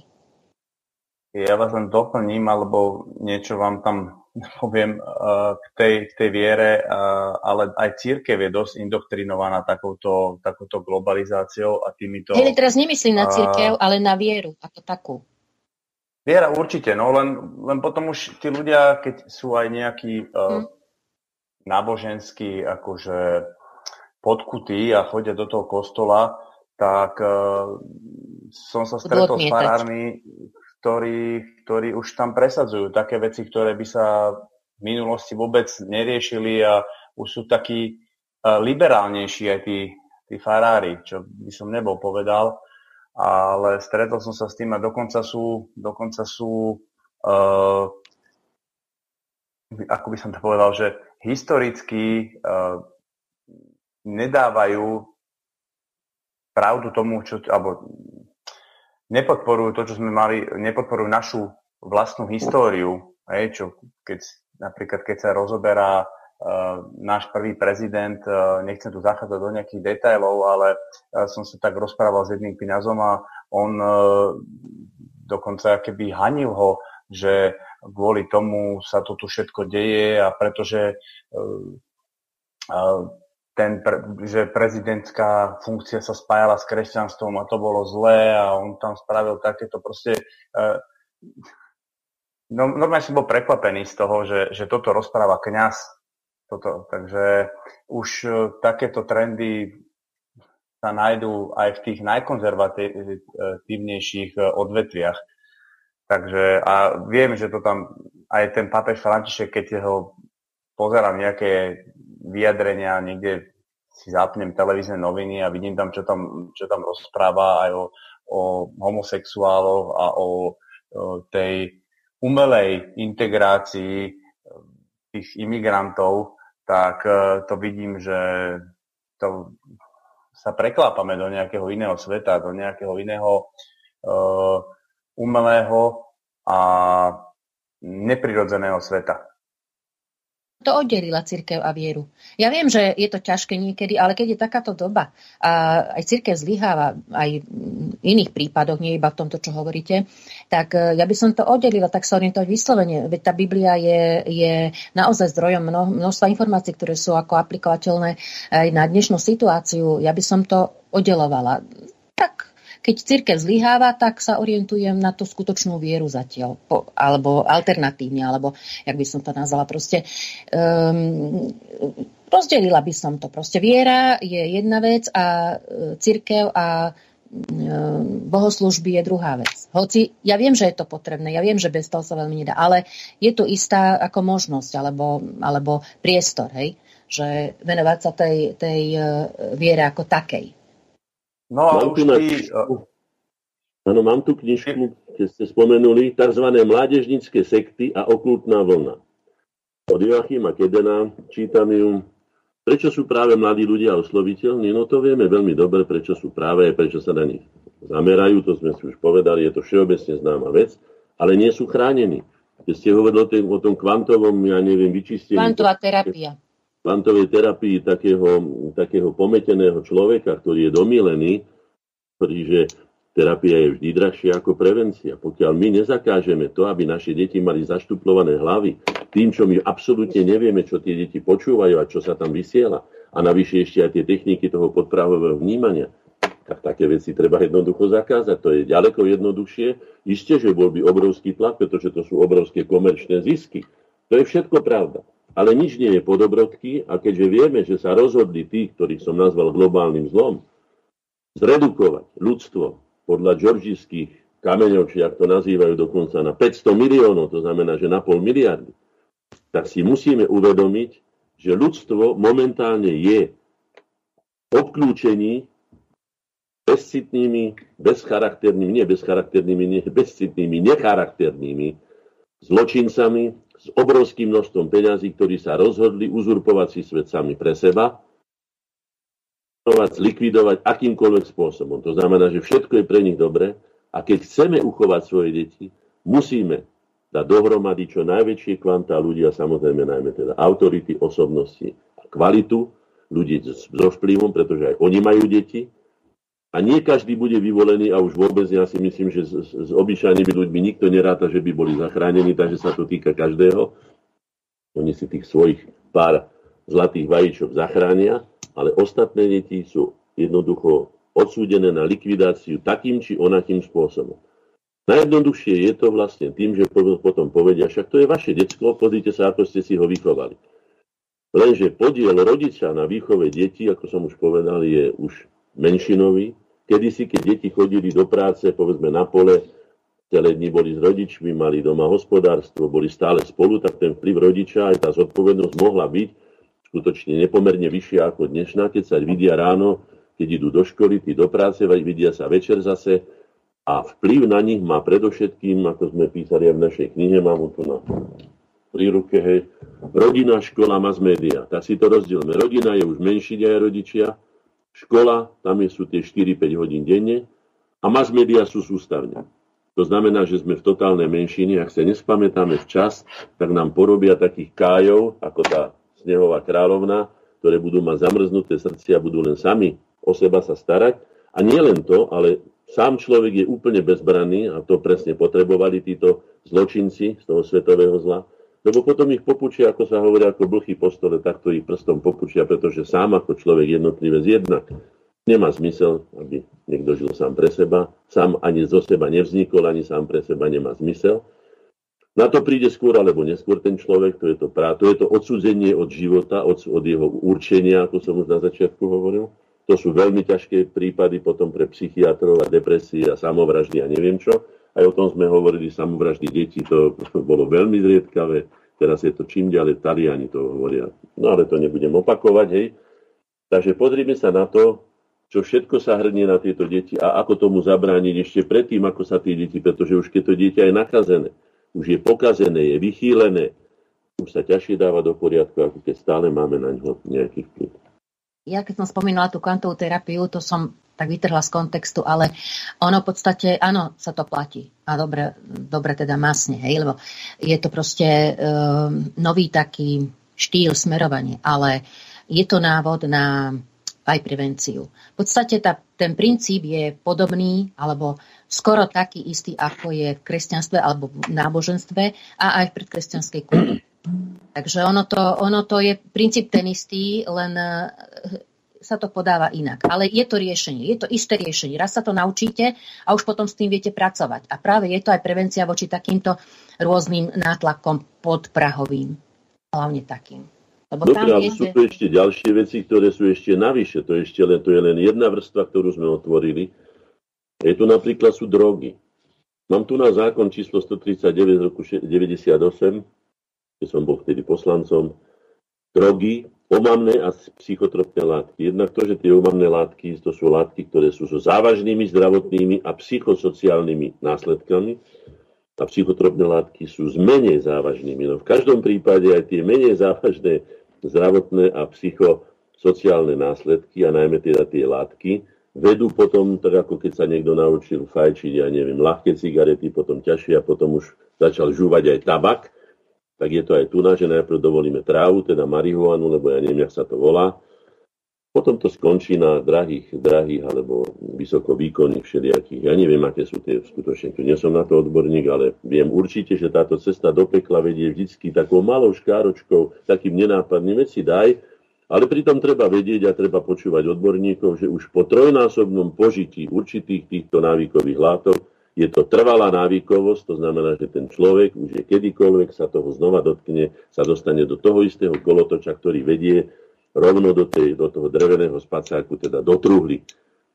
Hovoriť o truhlách v súvislosti s mladou generáciou a s mladými ľuďmi, nositeľkami rána, ako to som už povedal, našej budúcnosti, to by sme vlastne pochovávali už dopredu aj nás, aj celý národ, takže to si treba uvedomiť. Ale pritom vieme, si pamätám, nedávno to bolo ako ten Trudo a podobná tá, tá, čo to tam je, tá garnitúra v Kanade, oslavovali, že konečne je dovolená voľne marihuana pre osobnú spotrebu. Hej. Tak je to otrávenie celej spoločnosti. Tam to začína a potom to bude pokračovať. Nielen legálne používanie marihuany, ale potom obchod, prostitúcia, pornografia, všetky tieto veci zo seba, kde človek stráca vlastne kontrolu nad sebou, stráca, stráca ľudskú dôstojnosť, čiže to najhodnotnejšie, čo na človeku je, čomu sme sa vlastne dostali za, za milióny rokov vývoja ľudskej bytosti. Toto všetko sa stráca len tým, že si predstavte, že vám niekto ukradne dieťa, vám ho tri razy napícha niečím a vám vrátia trosku, ktorá už sa nikdy nedá dať do poriadku. A sme o tom tiež hovorili, ale zopakujem to, lebo áno, opakovanie je matkou múdrosti. Pamätáme si na Deep Calm, uh, Keep Calm and die, na zomri. Snažil som sa dneska to nájsť, nie, zablokovaní majú ten kanál, aby teda ale tichučko existujú, veď to fungovalo na, na kresťanských gymnáziách, odkiaľ pochádza známy Emilko Vodal, ktorý povedal, že nech zdochne vaša zvrchovanosť aj slovenský národ a tak ďalej. Sme zabudli, že tam učil aj pán, pán, pán biskup emeritný Bezák, hej? na tejto škole učil a učí tam aj, ja neviem, hríb, alebo ja neviem, inak sa volajú títo zázrační učitelia, ktorí nám, nám, nám doslova teda ničia našu mladú generáciu. Presné zámery. A túto treba rušiť veci hneď, ako sa hovorí na poli nášho nepriateľa, ale nie potom, keď nám vôjde už donútra a nakoniec my ako rodičia budeme ešte aj obeťami toho, že sme to neviem, ja viem, že je to ťažké, mne to netreba hovoriť, tiež som otcom, ale, ale treba s tým robiť poriadky už, ako som povedal, preventívne. Potom už je nič. Veľmi pekne to ilustruje uh, tie de- dokumenty. Neviem, či, to, uh, či vôbec niekto tuší, ako, ako fungovali kapely od Beatles v 60. rokoch, všetky tie známe svetové na kapely. Na drogách. Na drogách všetky, veď teraz to všetky tie dokumenty, ako uh, je možné teda si pozrieť uh, bez problémov, ale viete si predstaviť tie naše kapely za socializmu, tie ani ich také nenapadlo, hej, drogy také ani nechyrovali. Ja vám ani poviem, sa hovorí. neexistovalo. Pani Višna, vtedy sa hovorilo, že jediný súbor, ktorý vystupuje, to je to trošku také odľahčenie, ale tiež sa treba na tým zamyslieť. Ne? Jediný súbor, ktorý vystupuje bez nejakého vplyvu tých pohárikov, je, je, je spevácky zbor Ústredného domu pionierov Klementa Gottwalda v Bratislave. Je pravdou, že ľudia teda si pomáhali, poznal som Milana Krajička alebo iných tých ľudí, že a tak si dal pohárik, ale to skutočne nemalo ten charakter, ako keď si pichnete niečo, ako si šňupne, a neviem, ako ukazujú v Zelenskom. A potom to vidíte na ňom, alebo na Hegerovi, alebo na niekom inom, to vidíte jasne, ten, ten žiar tých očí. To, ja to nemôžem dokázať, ale to podozrenie, keď vidíte, ako ten človek ide a trepe hlúposť za hlúposťou. Nemá to súvis, nemá to nič, len sa úprene díva do niečoho, aby to vydržal, kým mu to ešte to, to, to, to jeho, ten, to, to, ten, tá droga ho drží na týmto. Hej? No. A to, potom z toho vyplýva, viete, aká militantná agresivita tých tzv. tolerantných, ktorí sa za maskou tolerancie schovávajú. No si hovorili aj o tom, že zlo nikdy nevystupuje pod vlastnou tvárou. To by ľudia veľmi rýchlo zbadali. Zlo vždycky vystupuje v maske dobra. Zažili sme to na covid hystérii, zažívame to stále, aj táto militantná agresivita, e, tento kultúrny marxizmus v praxi sa prejavuje ako antifa napríklad. Antifa. Si všimnite, že najväčší nápis v Bratislave na príchodovej ceste, ja neviem, od Prahy na Praskej ulici, je antifa, ktorá je 15 x 3 metre. Všetko je zmazané, všetko je, keď sa objaví dačo slovenské, nedaj Bože slovenská zástava, alebo slovenský znak, je okamžite zlikvidované. Ale antifa tam svieti a víta každého, kto ide do Bratislavy. Extrémna lavicová sieť skupín antifa, hej? A tie nápisy tuto, ja, ja mám školu, ja mám školu tu na Vazovovu pod ateliérom, takže chodím dennodenne tane je tam vystriekané nácek klame. Náckovi never ever. Po, náckovi po papuli? Áno, počkajte, kde to mám? Tuto je to. Rasista dostane facku. Plesk, hlava, úder, agresivita. Defend solidarity. Udieranie. A tak ďalej. Nechcem tie pohlavné, tieto, čo sú to nastriekané, hej, a tak ďalej. To všetko sú títo okolo, okolo hniezda, hadieho hniezda, ako ja nazývam novú cvernovku, si cvi, kliknite si, dneska som si to pozeral, to by bolo na jednu reláciu, ale kliknite si, čo tam majú za program. 12. mája, to je pozajtra, sam, ak sa nemýlim, majú multižánrový festival Nebáť sa nerásť. Nebáť sa nerásť znamená, že spokojiť sa s tým, že nerastieme, to znamená, že byť priemerným, stagnovať. Hej? Tak to propagujú. Nebáť sa neraz, čo sa bojíš, kam sa hrabeš, na čo si šprtuň, na čo sa, ja neviem, tlačíš. Nebáť sa neraz. Ako 14. maja hneď na to, brak pre deti, brak pre deti, to isté, nebáť sa neraz. 21.5. testovanie, dobre počujete, krčmových vedomostí, konec úvozoviek. 21. mája bude testovanie krčmových vedomostí v nádhernej 5-poschodovej budove, kedysi k najmodernejšej budove v Bratislave chemicko-technologickej priemyslovky. Chodím okolo nej každý deň a čo by som zdôraznil, fotím si to, mám to aj nafotené, hej. Ani raz tam nebola slovenská zastava vyvesená. Dlho tam bola československá zastava ako provokácia, potom zastava Dúhova tam bola a teraz je tam zastava Ukrajiny. Toto je za to, že títo ľudia, ktorí sú tam, a najmä teda ich guruovia, ktorí ich pasú, a degenerujú ich, hej, Títo majú pod palcom určite nie tieto decka, ktoré sú z toho zmata. Tak nové Cvernovke na Začanskej ulici, si to kliknite, tak to nájdete. Tak toto, toto je naša realita, ktorú my prežívame a ktorá je tu, je tu, je tu každé. A okolo celej tejto, tohto areálu sú červené a čierne srdcia. Všimol som si, že červená a čierna sú akési extrémistické skupiny, myslím, že práve tá Antifa alebo niekto iný. Červená je to čierne. Antifa. Je to Antifa, tak potom, hej. A dokonca je tam historický nápis, ako je stanica e, Vinohrady a otáča sa tam električka, tam je táto stanica železničná, veľký úzol.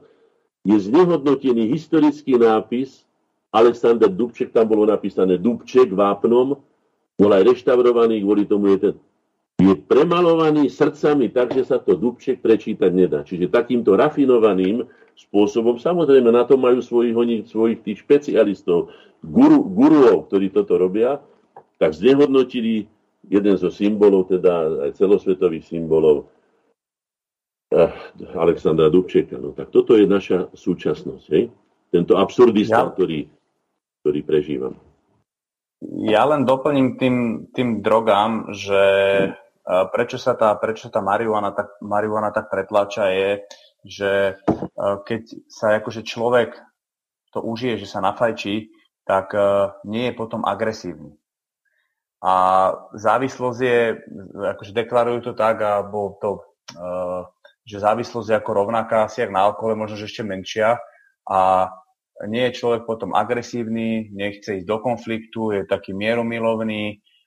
Samozrejme, je, taký ako, ako taká mašlička alebo taká stužka vo vetre, že kam vietor fúkne, tak tam on ide. On taký jemnučký, nekonfliktný, usmievajúci sa stále. A to, uh, preto to propagujú viacej ako, ako alkohol a stále to porovnávajú s alkoholom, že v podstate má to ešte dokonca liečivé účinky, lebo je to rastlina, takže pre, preto to takto pchajú dopredu a potom samozrejme, e, ja nehovorím, že všetci, ale veľa ľudí, alebo väčšina ľudí prešlo z toho na, alebo tí, čo berú tvrdé drogy, tak väčšinou začali uh, marihuanou, aj keď nemusí to byť vždy pravda, nemusí to byť nejaká uh, dogma, ale uh, pretlačajú to kvôli tomu, že to porovnávajú stále s alkoholom, že to je v podstate nejaká um, skoro ako alkohol, že sa s ním dáte zabaviť, ale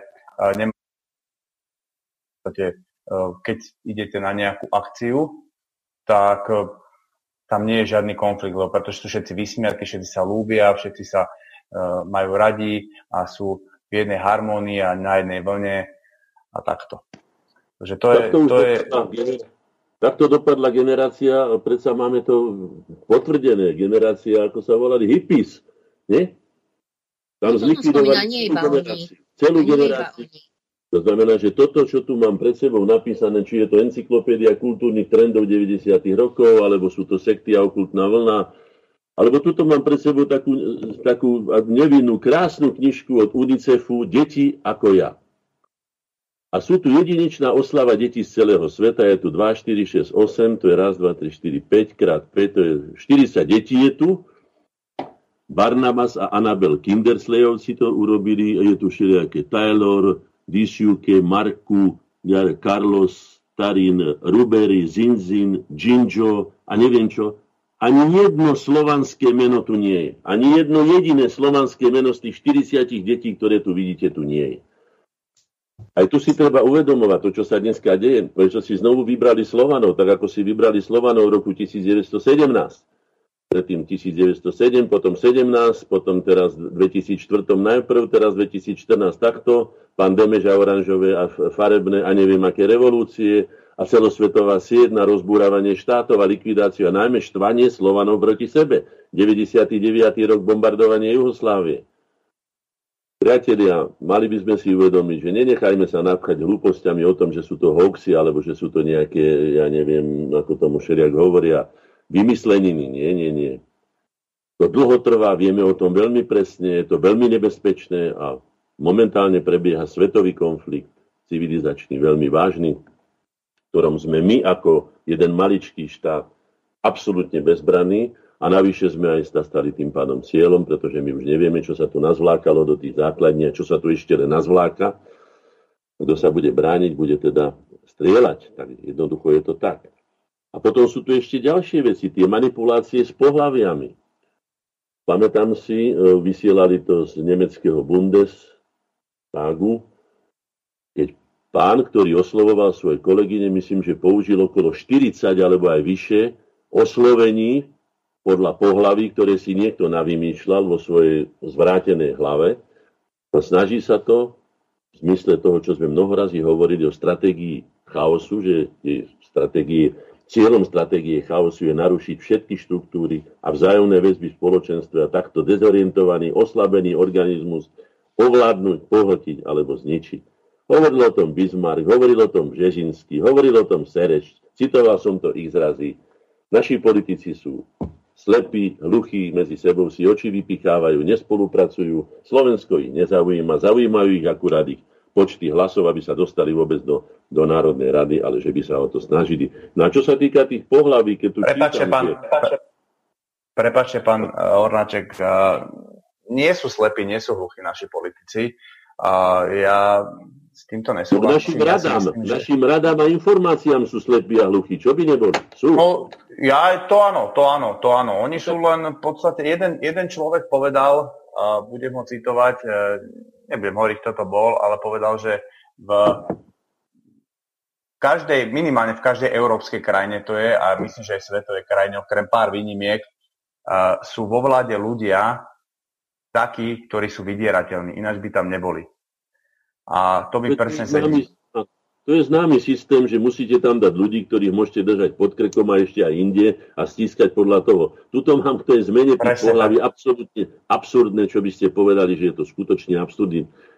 Denník USA Today zverejnil zoznam 12 najlepších amerických žien a jednou z nich bola Rachel Levinová, ktorá bola chlapom, bola aj ministerkou, respektíve námestníkom ministra, potom sa vyhlásila za Čiže je to biologický muž, ktorý väčšinu svojho života prežil ako muž, oženil sa a splodil deti ako muž a až po 50 sa prehlásil za ženu.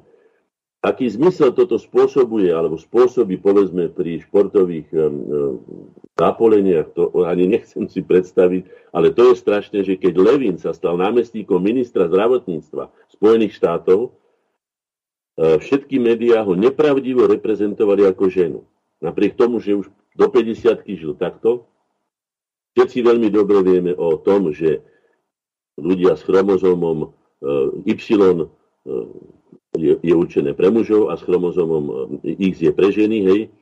To znamená, že všetci vieme, že sa to nedá, že to neexistuje. Napriek tomu dochádza k takej manipulálnej, teda k takému manipulovaniu masívnemu, že presvedčia ľuďom, že sa to dá ešte deti, že si môžu zmeniť a že majú právo dokonca v období, keď sú ešte pod ochranou rodičov, teda do 15 rokov, povedať, že si zmenia, zmenia pohlavie. Toto je všetko ten absurdista, ktorý hovorí... Tak zaujímavé.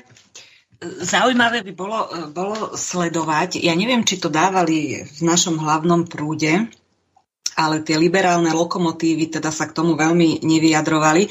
Aký mali problém, keď ty teda e, v tej prvej vlne ukrajinskej, e, keď sa to všetko začalo, čo začali prechádzať, utekať pred, cez hranice, pretože neboli ochotní bojovať za svoju vlast a mali problém prejsť cez hranice tí, ktorí teda nevedeli sami, kto sú, čo sú, chce byť žena, je muž, alebo ja neviem, je pes, alebo čo, ja viem čo.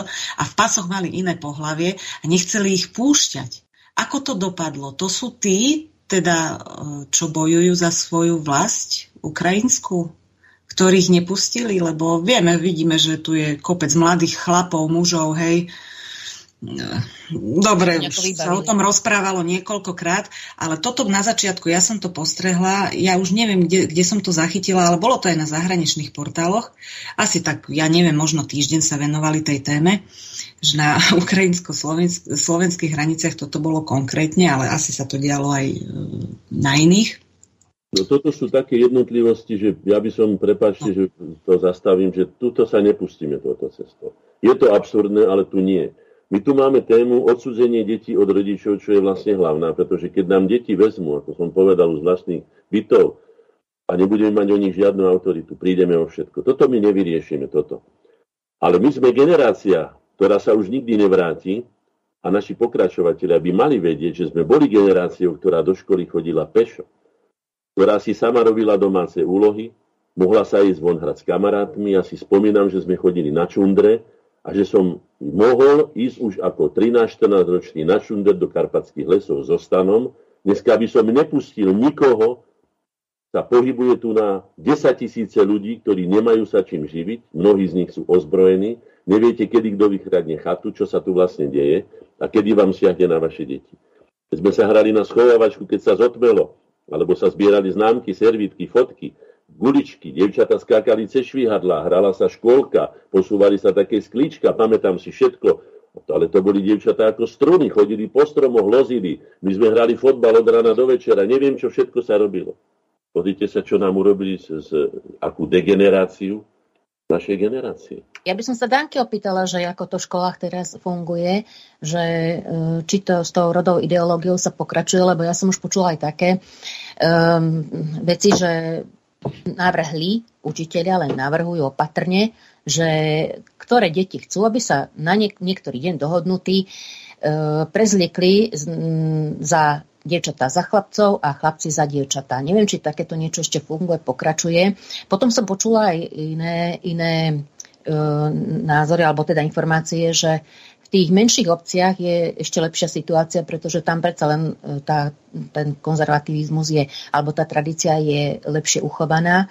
Takže tam sa to nejako veľmi e, nepre, nepredere tá ideológia. Ale už e, v takých väčších mestách, dajme tomu, skôr. Tak e, aké máte vyskúsenosti? Áno, v niektorých eh, školách to tak funguje, veď ale veď si nepamätáme, keď dostal, stál pred tým gymnáziom, neviem, či to bolo Jura Hronca v ženských šatoch a vtedy oni mali tam taký deň. To bolo, bolo to trošku dávnejšie. Ja osobne nepoznám takú školu, ale čítala som pár takýchto vecí. Ale oni opatrne idú, áno, toto robia, ale veď už to, toto, zvyknú, toto zvyknú Eh, skúšajú to, ale uh, robia aj také veci, že napríklad v niektorých dotazníkoch, konkrétne pred troma rokmi alebo kedy uh, v škôlke, v dotazníku bol rodič 1, rodič 2. Nebola tam matka, otec. To je na vysokých školách toto. Na vysokých školách to bolo ešte predtým, ale toto som vážne, ja som si to aj odfotila vtedy, my sme to všetko poprečarbávali a sme to vybielili a napísali sme si tam matka, otec. A toto tam Pani bolo... Čenaková, prepačte, nemohli by ste tohto, toto, čo ste povedali, čo máte odfotené, mi poslať do archívu? Ja to niekde nájdem, fotila som to, pokúsim sa to nájsť, lebo to, to, to bolo naozaj ako dosť. Škôlke. V škôlke. Skúšajú, dokedy budeme sa brániť. Áno, áno skúšajú to a ja sa, ja sa no skúsim aj, aj niečo iné z iných zápisov popozerať sa, že aké sú tlačiva, ale ja som sa ako osobne v práci mojej nestretla s tým, lebo množstvo dotazníkov a kadečoho sa posiela medzi rodičov, ale nie je tam rodič jeden, rodič dva. My tam máme stále matku a otca, alebo Nevy, prípad... Nevyvíja sa tlak z ministerstva školstva napríklad. Zatiaľ, zatiaľ, to ne, zatiaľ ku nám to neprišlo, ale oni, oni mali teraz iné zábavy, oni riešili iné veci a obežníky a hlupotiny. A, pani napríklad e, veľ... Už na ministerstve školstva pani Pietruchová si by to presadila, ale robí teraz na ministerstve vnútra kde má na starosti extrémistov, takže možno, že nás počúva a možno, že nás označí za extrémistov. A tak ju pozdravujeme, ale to, to sa nedá takto ako... To, ale to nemohlo inak ani vyzerať, lebo tak keď niekto pred nadnesenie pred chvíľkou zametal vlasy a teraz riadi takýto kolus a nič tomu nerozumie, tak čo máme my čakať? Chyba veľká učiteľov je tá že sa nikdy nevedeli dať nejak do poriadku. Teraz sa nejako zorganizovali pred, pred mesiacom alebo pred mesiacom a pol mal byť generálny štrajk učiteľský, alebo ako sa to volalo, e, dávali zisťovali, kto má záujem a tak ďalej a už bolo rozplánované. A nakoniec toho opäť nič nebolo, takže oni to robia takým štýlom, že postupne učiteľov tak apatizujú a už potom sa do toho, každý má nejaký dôvod, prečo sa zapojí alebo prečo sa nezapojí, to je každého vec, ale ani jeden z tých štrajkov učiteľských nikdy nič nevyriešil.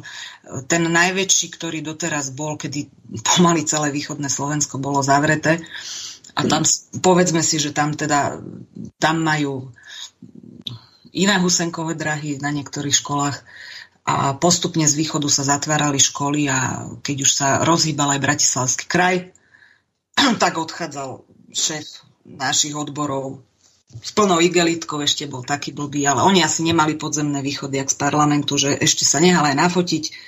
Štrajk zrušil a nič z toho nebolo.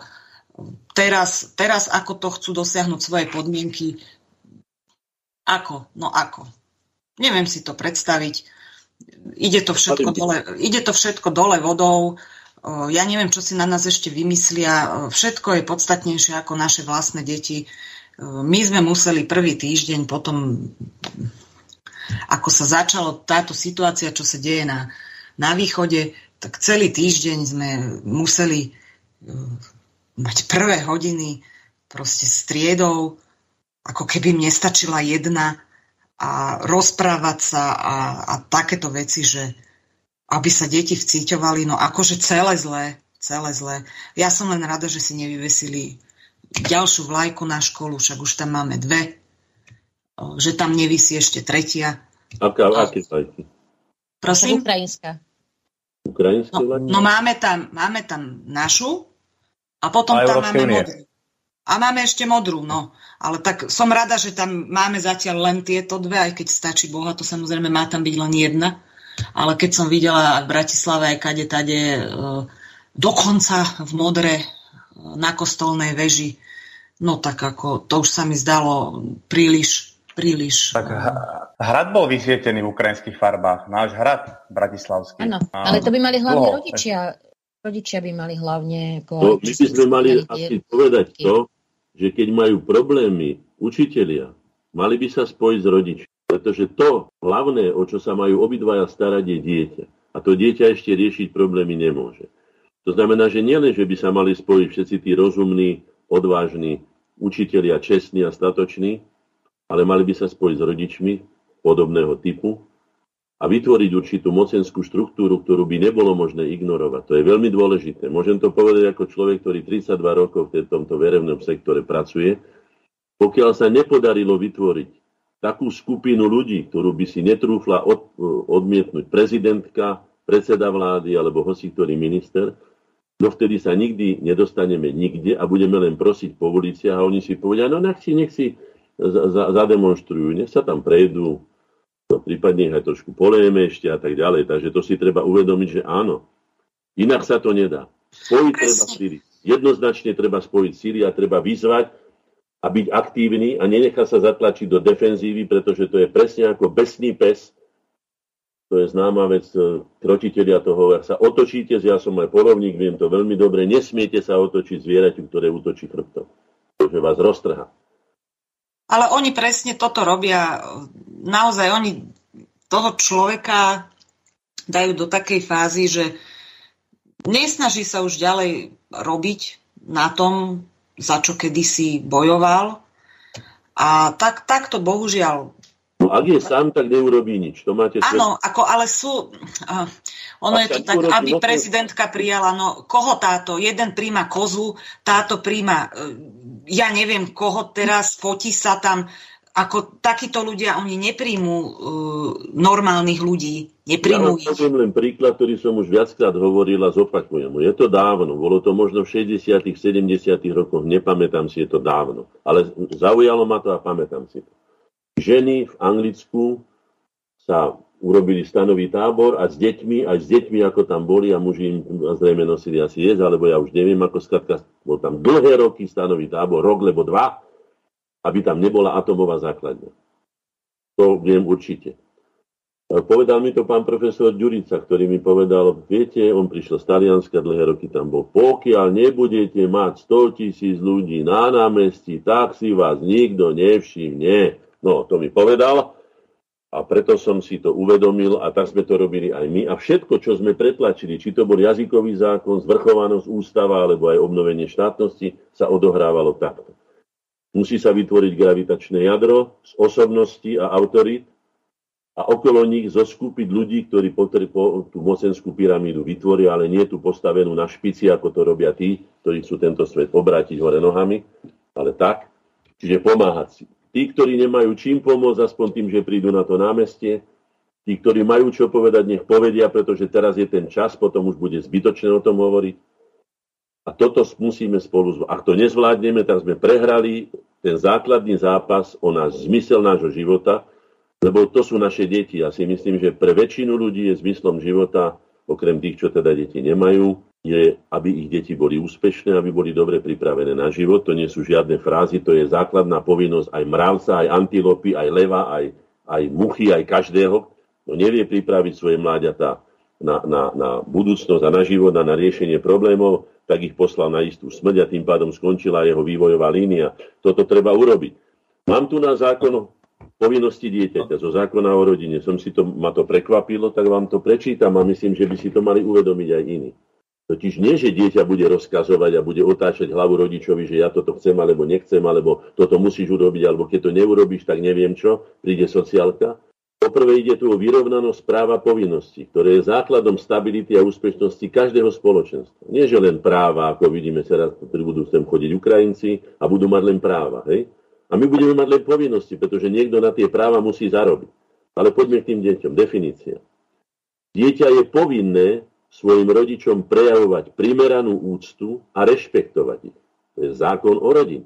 Ak dieťa žije z domácnosti s rodičmi, je povinné podielať sa osobnou pomocou na spoločných potrebách rodiny a prispievať na úhrady potrieb rodiny podľa svojich schopností, možností a majetkových pomerov. Ďalej, dieťa je povinné, citujem, dieťa je ďalej povinné spolupracovať so svojimi rodičmi v záujme starostlivosti o jeho, o neho a jeho výchovu. Po B, plniť si svoje vzdelávacie povinnosti primerane svojim schopnostiam. A po C, vyvarovať sa spôsobu života, ktorý by mohol byť preň ohrozujúci, najmä užívaním látok, ktoré poškodzujú jeho telesné a duševné zdravie. Už len toto, keby sme my, lebo tie látky, ktoré poškodzujú jeho zdravie, sú napríklad aj tie zapchaté uši, tými, tými vysielačkami, ale samozrejme toho je viacej. Tam by sa bolo treba spojiť so psychológmi, s psychiatrami, s lekármi, ktorí ešte nezabudli na to, že čo je Hipokratová prísaha a čo je základnou povinnosťou je starostlivosť o zdravie ľudí a nie o svoje platy a o svoje postupy a neviem čo všetko iné a kariéru. Takže toto treba určite urobiť. A k tomu odsudzeniu detí, pretože takto sme to nazvali aj teda, kto nám kradne deti, ale to odsudzenie detí od rodičov je jedna veľmi silná kapitola. Hlavné príčiny odsudzenia detí od rodičov je nedostatok pozornosti, nedostatok komunikácie, rozpor medzi slovami a skutkami, teda farizejstvo, strata autority rodičov, ich zlyhávanie, pričastie moralizovanie, kázania, neakceptovanie spoločenských mien rodičmi a tlak celospoločenských trendov. Týmto nie so všetkým súhlasím, pretože ako som povedal, tá prevaha, pretlak eh, médií a, a iných vplyvov, aj ulice nakoniec, hej, spoločenstva, alebo menších spoločenstiev, alebo, alebo tých všelijakých mládežnických siekt a neviem čoho všetkého, kde sa už preklikajú tie deti, ani si to nevieme predstaviť, je to iné ale som povedal, sme na minovom poli. Kdekoľvek šlapnete, je to nebezpečné a tým deťom môže pri najmenšom otrhnúť prsty, ak nie nohu, alebo ich zmrzačiť, alebo zabiť. Treba, tí, ktorí toto robia, vedia, že treba, lebo totiž základným zákonom predátorov, to hovorím aj ako polovník, je oddeliť deti od ochrany rodičov, teda mláďata od stáda, oddeliť.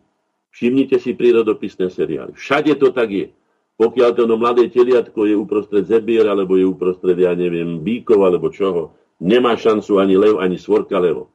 Ak sa to dieťa, teda to mláďa, oddeli, a toto oni presne vedia.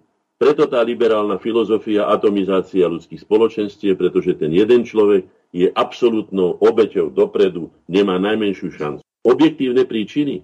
Rodičia a deti majú rozdielne názor. To mali vždy, o tom sú celé knihy Rodičia a deti, Turgeneva, neviem, Bajansky a neviem čo všetko. Hej. Rodičia a deti majú rôzne povolania. To je fakt objektívne, že kedysi, ako som povedal, pracovali všetci na poli, tak si boli blízki. Teraz je to veľmi zložité, je to ťažšie, ale treba to brať do úvahy. Potom je tu veľmi silný vplyv mediálnych vzorov. Povrchnosť, ľahká dostupnosť, úpadkovosť, rýchlo sa meniace trendy. Potom treba brať do úvahy aj fyzikálne zákony, že každému sa ľahšie klesá, ako stúpa na Everest. To je celkom jasné a o tom netreba diskutovať a treba ale deti na to pripraviť, že život neudeluje príkazy synku moje, alebo cerenka moja, alebo dieťatko moje, budeš taký dobrý, e, urobil by si toto? Nie, to sú kopance, to sú údery, to sú šlehy, ktorými náš život vystavuje a tie deti musia byť na to pripravené. Preto všetci z tých, ktorých som čítal od pedagógov od najstarších čias hovoria, ten, kto prísne vychováva svoje deti, prichováva ich pre život, pre reálny život. Ten, kto ich vychováva v bavlenke, tak ich vychováva na neúspechy, pretože život, ako som povedal, svoje, svoje príkazy vydáva veľmi drasticky a nemilosrdne. A má ľudí dosť a nepotrebuje sa zaoberať s jedným človekom, ktorý to, to, to nie. A potom si treba tiež uvedomiť aj ďalšiu vec, a to je tiež zákonitosť. Rodič a dieťa nie sú rovnoprávni ani rovnocenní partnery. Pardon. To teda nie sú. V láske môžu byť úplne rovnocenní, môžu sa mať rovnako radi otecko, mamička, deti, to je v poriadku. Ale nie sú ani rovnocenní, ani rovno. Sú, videli ste už úspešnú spoločnosť, kde by deti diktovali učiteľom alebo rodičom, čo majú robiť? To sa to na obrátili takto, že to môj brat žije v Kanade, mi to takto povedal, musíš si sadnúť a musíš mu to vysvetľovať aj 2 aj 3 hodiny a to. Áno, ono ti potom vysvetlí na sociálke pôjde a povie, otec mi tento, toto a vnúcuje mi, aby som sa naučil básničku, a mne sa to nepáči, ja to považujem za násilie. Od 12 rokov v Spojených štátoch amerických môže dieťa spolu s advokátom, ktorý si ľahko získa to dieťa, alebo ten advokát si získať udať svojich rodičov a pripraviť ho doslova o majetok. Čiže povinnosťou detí je poslúchať, preto sa aj hovorí, že poslucháči, posluchárňa a tak ďalej. Toto sú všetko overené skutočnosti, na ktorých treba trvať. Rodičia sú živitelia, učitelia, vychovávateľia, sú vzory, sú autority. Povinnosti, povinnosti, to sú ich povinnosti. Tie povinnosti dieťaťa som čítal a treba na tom trvať. A treba to dieťa na to aj prichystať, nie v zlom, aby sa cítilo byť, že teda je pod nejakým korbáčom, ale musí byť disciplína a musí byť poriadok. Ako to povedal veľmi pekne, myslím, že to bol Shakespeare, aj o manželstve to povedal, sú totiž zákony, ktoré sa nedajú nejakým spôsobom žiadnymi trendami a žiadnymi frankfurtskými školami zmeniť. A Shakespeare povedal, že keď sú dvaja na koni, jeden musí byť vpredu. Je to tak. Ak je to žena, ktorá je dominantná, nič proti tomu nemám, mnohé som aj ja zažil, Poznáme ich, sú to, ja neviem, Tečerová, alebo ja neviem, iné rozhodnenie naša prezidentka, hej, a tak ďalej. A keď sú to muži, tak sú to muži. Vo väčšine sú to muži, pretože tá žena je viazaná na tú rodinu, chráni, je dlhú dobu, ja neviem, v požehnanom stave, ako sa hovorí, je s tými deťmi, keď sú malé, to znamená, že má predsa len inú úlohu, preto nemá ani také osvalenie, nemá, ne, je skrátka iná a má samozrejme iné chromozomy, to sme si tiež povedali. Čiže to sú veci, ktoré sú dané, my neprevracajme prírodu. Ale znovu opakujem, chaos ako stratégia hovorí, obráťme všetko hore nohami, dajme deťom do ruky, aby učili učiteľov, čo majú robiť, a keď sa im nepáči, aby udávali riaditeľovi, alebo ešte vyššie na ministerstvo, lebo niekde, aby ich šikanovali, ale vedomí si svojich povinností a zákona, ktorý som čítal, musí sa vedieť aj brániť aj učiteľ a povedať, takto je to a takto to budeme robiť. A nenechať si prevrátiť, pretože potom nám budú skutočne rozhodovať tí, ako nám rozhodujú dneska a bude upadať celá spo... Tuto mám ešte jednu a týmto uzavrem. Je tu mamička s dieťatkom. Hej? To dieťatko môže mať, ja neviem, 6-7 rokov a tu je napísané. Mamička sa pýta, prečo si napísala, že 2 plus 2 rovná sa 5? A viete, čo je to dievčatko odpovedalo? Lebo mám vlastný názor a nie som ovca. Tak takto proti nám štvú vlastné deti, že ktoré keď nevedia, čo majú odpovedať a nevedia zvládnuť problematiku, tak si vymyslia takúto obezličku a urobia z nás hlupákov a povedia, alebo je to môj vlastný názor. Ja mám na ňo právo a ty mi ho nemôžeš brať. No ale rodič sa nesmie nechať zatlačiť do defenzívy, ako som povedal, ako s tým besným psom, lebo ho potom to dieťa roztrhá, vlastné dieťa roztrhá vlastného rodiča a bude to škoda aj dieťaťa, aj rodiča, aj rodiny, aj celej spoločnosti. Ale my tu máme príklad uh, taký pozitívny, však keď uh, boli tie rúška, náhubky, ktoré spomínala Danka, tak uh, ja si pamätám, bolo z toho celé video na to, čo nám išli na, uh, neviem, aká to bola inštitúcia, proste žiadali, aby deti nemuseli nosiť rúška na školách a presadili to. Jednoducho všetko nakrúcali na život, boli takí neodbytní, bolo ich tam pár ako zastúpení, e, neviem akej, akej skupiny, ale veľa rodičov a boli zástupcovia a jednoducho to dokázali presadiť. Takže máme tu my, my tieto vzory. Ale to treba to propagovať, to znamená, že ja neviem, kto ešte je schopný vysielať na našej vlnovej dĺžke názorové, či to bola ZVT, alebo ja už neviem, čo všetko ešte nezrušili, hej propagovať, masívne propagovať aj medzi sebou. Áno, dá sa to, skúsme to. Čiže Poň... máme tu tie, tie fakty, aj pozitívne vzory, len treba pokračovať tak. Boli takí neoblomní, boli takí naozaj nahnevaní, to že takto to ide. Áno, presne takto to ide. No, toto bola, to bola iniciatíva Škola bez podmienok. To organizovala pani Kráľová a oni, oni toto riešili od začiatku. Od začiatku. Myslím, že od Trenčína sú, alebo odkiaľ, tam niekde majú sídlo. A toto bola ich akcia a jedna z mnohých e, ďalších, ale toto bola taká, ktorá sa dostala aj do, do televízie, lebo narobili tam naozaj riadny rozruch. No, takže vieme to robiť, len treba, len treba byť aktívny. No. Ale ja som no, ešte pani chcela... však my sme predsa dali spoločne ruky preč od našich detí. Mám to tu pred sebou a som si povedal, že znovu to zopakujem, pretože aj keď sme teda si nepomohli, ale sme teda vydali určitý signál, ale nepodarilo sa nám to podstatné a to je zjednotiť dostatočné množstvo ľudí, aby boli, ako ja hovorím, nevyhoditeľní a museli by ich prijať ich parlamentárov tí, ktorí sú tu za naše peniaze na našom čele a mali by robiť v našom záujme, teda v celospoločenskom záujme. Hej? A teraz tu čítam z, z Global Research, čítam tieto desivé údaje. Úrad pre národnú štatistiku Official for National Statistics odhalil, bez toho, aby si to uvedomoval, že deti majú, deti majú až 52 krát vyšší pravdepodobnosť úmrtí, je to z češtiny, hej, po očkovaní vakcínou COVID-19 než deti, ktoré vakcínu nedostali. Hej.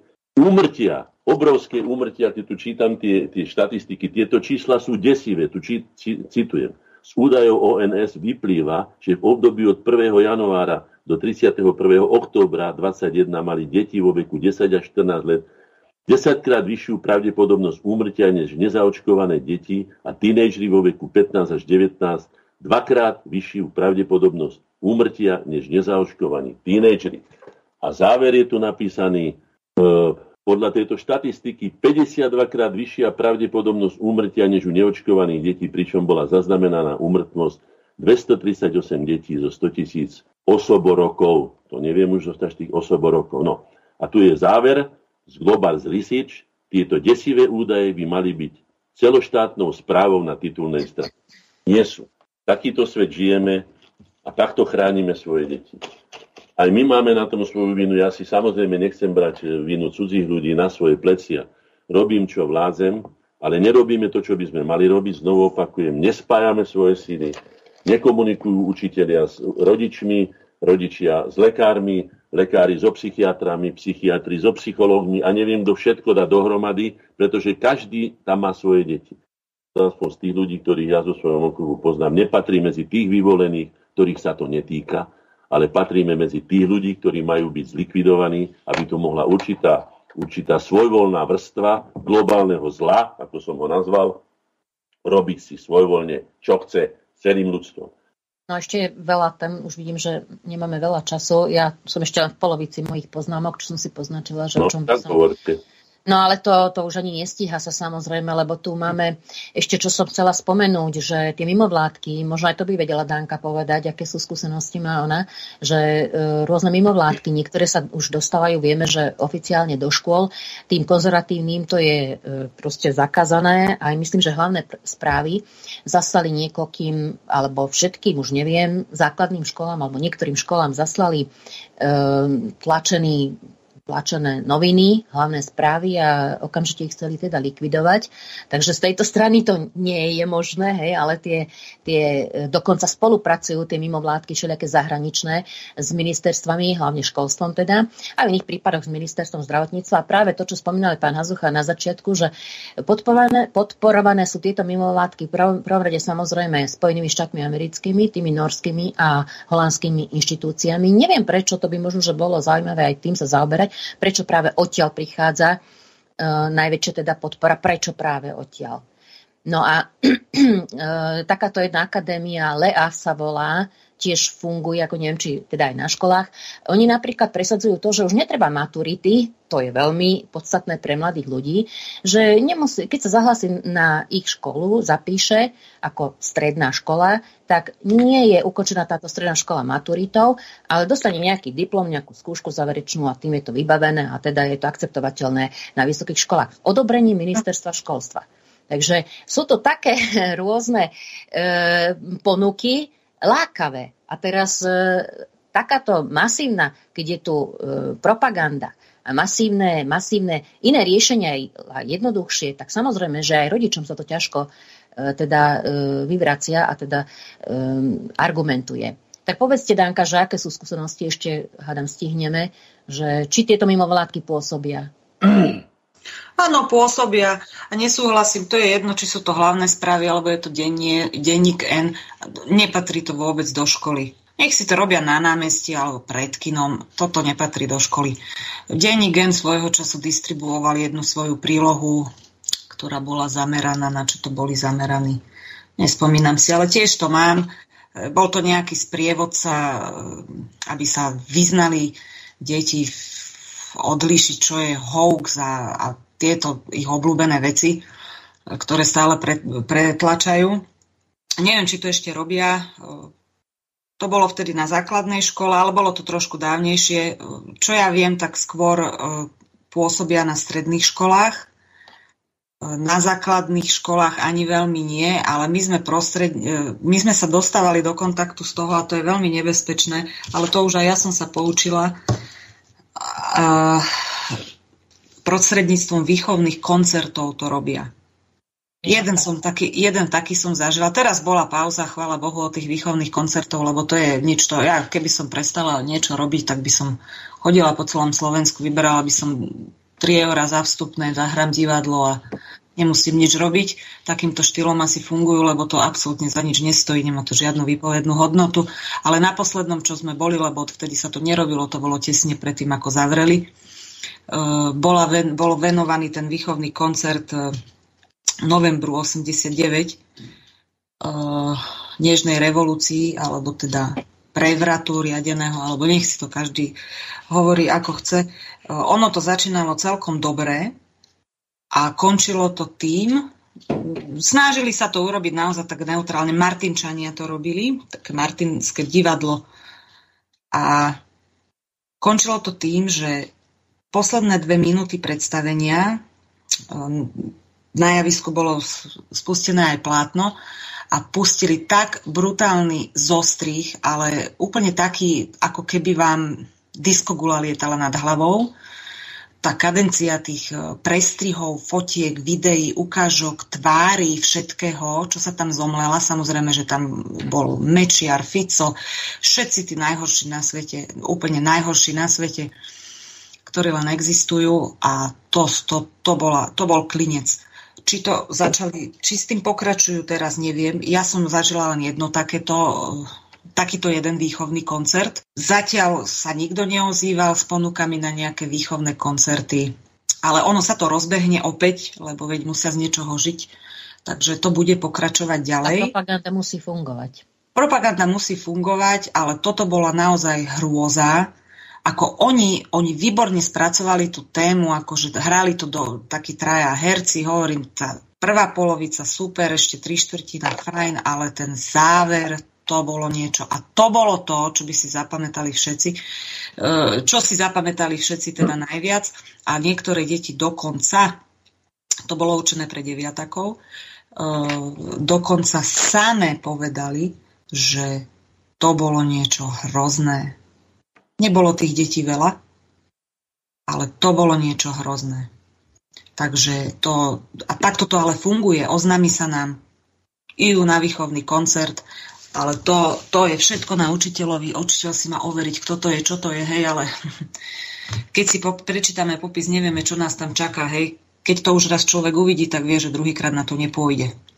Takže či sa rozbehli znovu, áno, fungujú takýmto spôsobom cez výchovné koncerty. Nehovorím, že všetky, všetky sú zlé, niektoré sú naozaj výborné, také osvedčené roky, jedny tiež to boli nejakí stredoslováci, e, robili o dejinách, takže sú na školách a budú na školách, pretože im to dovolia. No, tak no to ja... nám odsudzujú vlastnú generáciu, to znamená, že sú to takí domáci odsudzinci, že vlastné deti nám doslova ukradnú, lebo to je len konštatovanie toho, treba si skutočne kliknúť, buďte takí dobrí, ten, tú novú Cvernovku a pozrite si to tam, alebo si pozrite Randall Klub tu na Imke, to bolo kedysi kresťanské združenie mladých ľudí. To nemá s kresťanstvom ani s mladými ľuďmi nič spoločné, to je degenerovaný opiač, tu nám mám za, za chrbtom, toto sa tu všetko deje. A, a ešte sme nehovorili o viacerých veciach, to je tak široká, e, široký, no, široká problematika. Ešte sme nehovorili, ja som si aj schválne vyhľadala elektromagnetický smog, ako pôsobí na, nie že, že ľudí dospelých, na deti. Ešte som chcela ja hovoriť som... aj o tých budapešťanských záujmoch, ale to už, to už nestíhame. To ale teda... Uzavrieť, máme už len to, áno, áno. Tak ja som Hej. chcela len toľko povedať, že už posledné a potom už odovzdám slova mladším, že od čoho vlastne je odsú, súčasná generácia odsudzená. Určite v prvom rade od svojej vlastnej identity, kolektívnej, náboženskej, osobnostnej, vlastnej, od, vlastných, od vlastnej rodiny, vlastných dejín, aj od staročiami overených hodnot. Takže to, to nejak tak záverom, aby sme... Som, mám ešte aj návrhy, konkrétne riešenia, aj to zdravomyslie som chcela... Môžeme si dať ďalšiu no, reláciu, to je vážna vec. Hej? Ja som ešte chcem dať dlhé slovo aj druhým. Ja som chcel len pána Hornáčka doplniť s tou Cvernovkou, že tam vystupuje taký DJ, uh, volá sa Matúš Lenický, alebo si hovorí, že Matia, alebo nejaký DJ uh, B-komplex, tuším. A to je, to je chlap s ráštepom, akože to, že má rašet, to nevadí, ale to je, to je hnusný, odporný chlap, ktorý sa prezlieka za ženu. Neviem, či to je, či to je transexuál alebo transvestita, to sa mi nechce skúmať, ale je to, je to odporná zrúda, takýto tam vystupujú a uh, videl som tam aj uh, v tej Cvernovke ešte, bol tam nejaký taký uh, večer, uh, taký satanistický večer, tam niekoho, uh, keby uh, tam nejakú rituálnu vraždu tam uh, predstierali a sa tam prezliekali za nejaké takéto satanské príšery. Takže to, je, to, je, to ste fakt trafili klinec po hlavičke, že tá nová cenovka, to tam je... Ja to tam... nazývam hadie hniezdo, kde nám odnárodňujú, odlučtujú naše vlastné deti. Je to tak. A to, je hrozné za ministerstva Slovenskej republiky e, kultúry, za ministerstva, za ministerstva e, pedagogiky teda a tak ďalej a tak ďalej. Slovenskej vlády. A potom tu žijeme cudzí spôsob podľa cudzích vzorov, byť viacej cudzí ako svoj a nosiť radšej cudzie handry ako slovenský kroj. Toto sa nám tu stáva za naše peniaze peniaze. A tam dúhová zastava, československá alebo ukrajinská slovenská zastava tam nie. To je nová Cvernovka, nová naša generácia, nositeľka rána. Bráňme sa tomu, pretože zahynieme ako národ vo vlastnom štáte. To by bola obrovská tragédia, keď sme prežili v cudzích štátoch, aby sme teraz zlyhali. Tak sa držme, spojme svoje síly a pokračujme ďalej. Všetko dobré. Vysielací čas dnešnej relácie veľmi rýchlo uplynul, tak sa s vami zo štúdia Banska Bystrica Juh lúči moderátor a zúkar Miroslav Hazucha, ktorý vás touto reláciou sprevádzal. Vážené poslucháčky a poslucháči, budeme veľmi radi, ak nám zachováte nielen priazeň, ale ak nám aj napíšete vaše podnety a návrhy na zlepšenie relácie lebo bez spätnej väzby nebudeme vedieť relácie zlepšovať, za čo vám vopred veľmi pekne ďakujem. Do počutia. Táto relácia vznikla za podpory dobrovoľných príspevkov našich poslucháčov. I ty sa k ním môžeš pridať. Viac informácií nájdeš na www.slobodnyvysielac.sk Ďakujeme.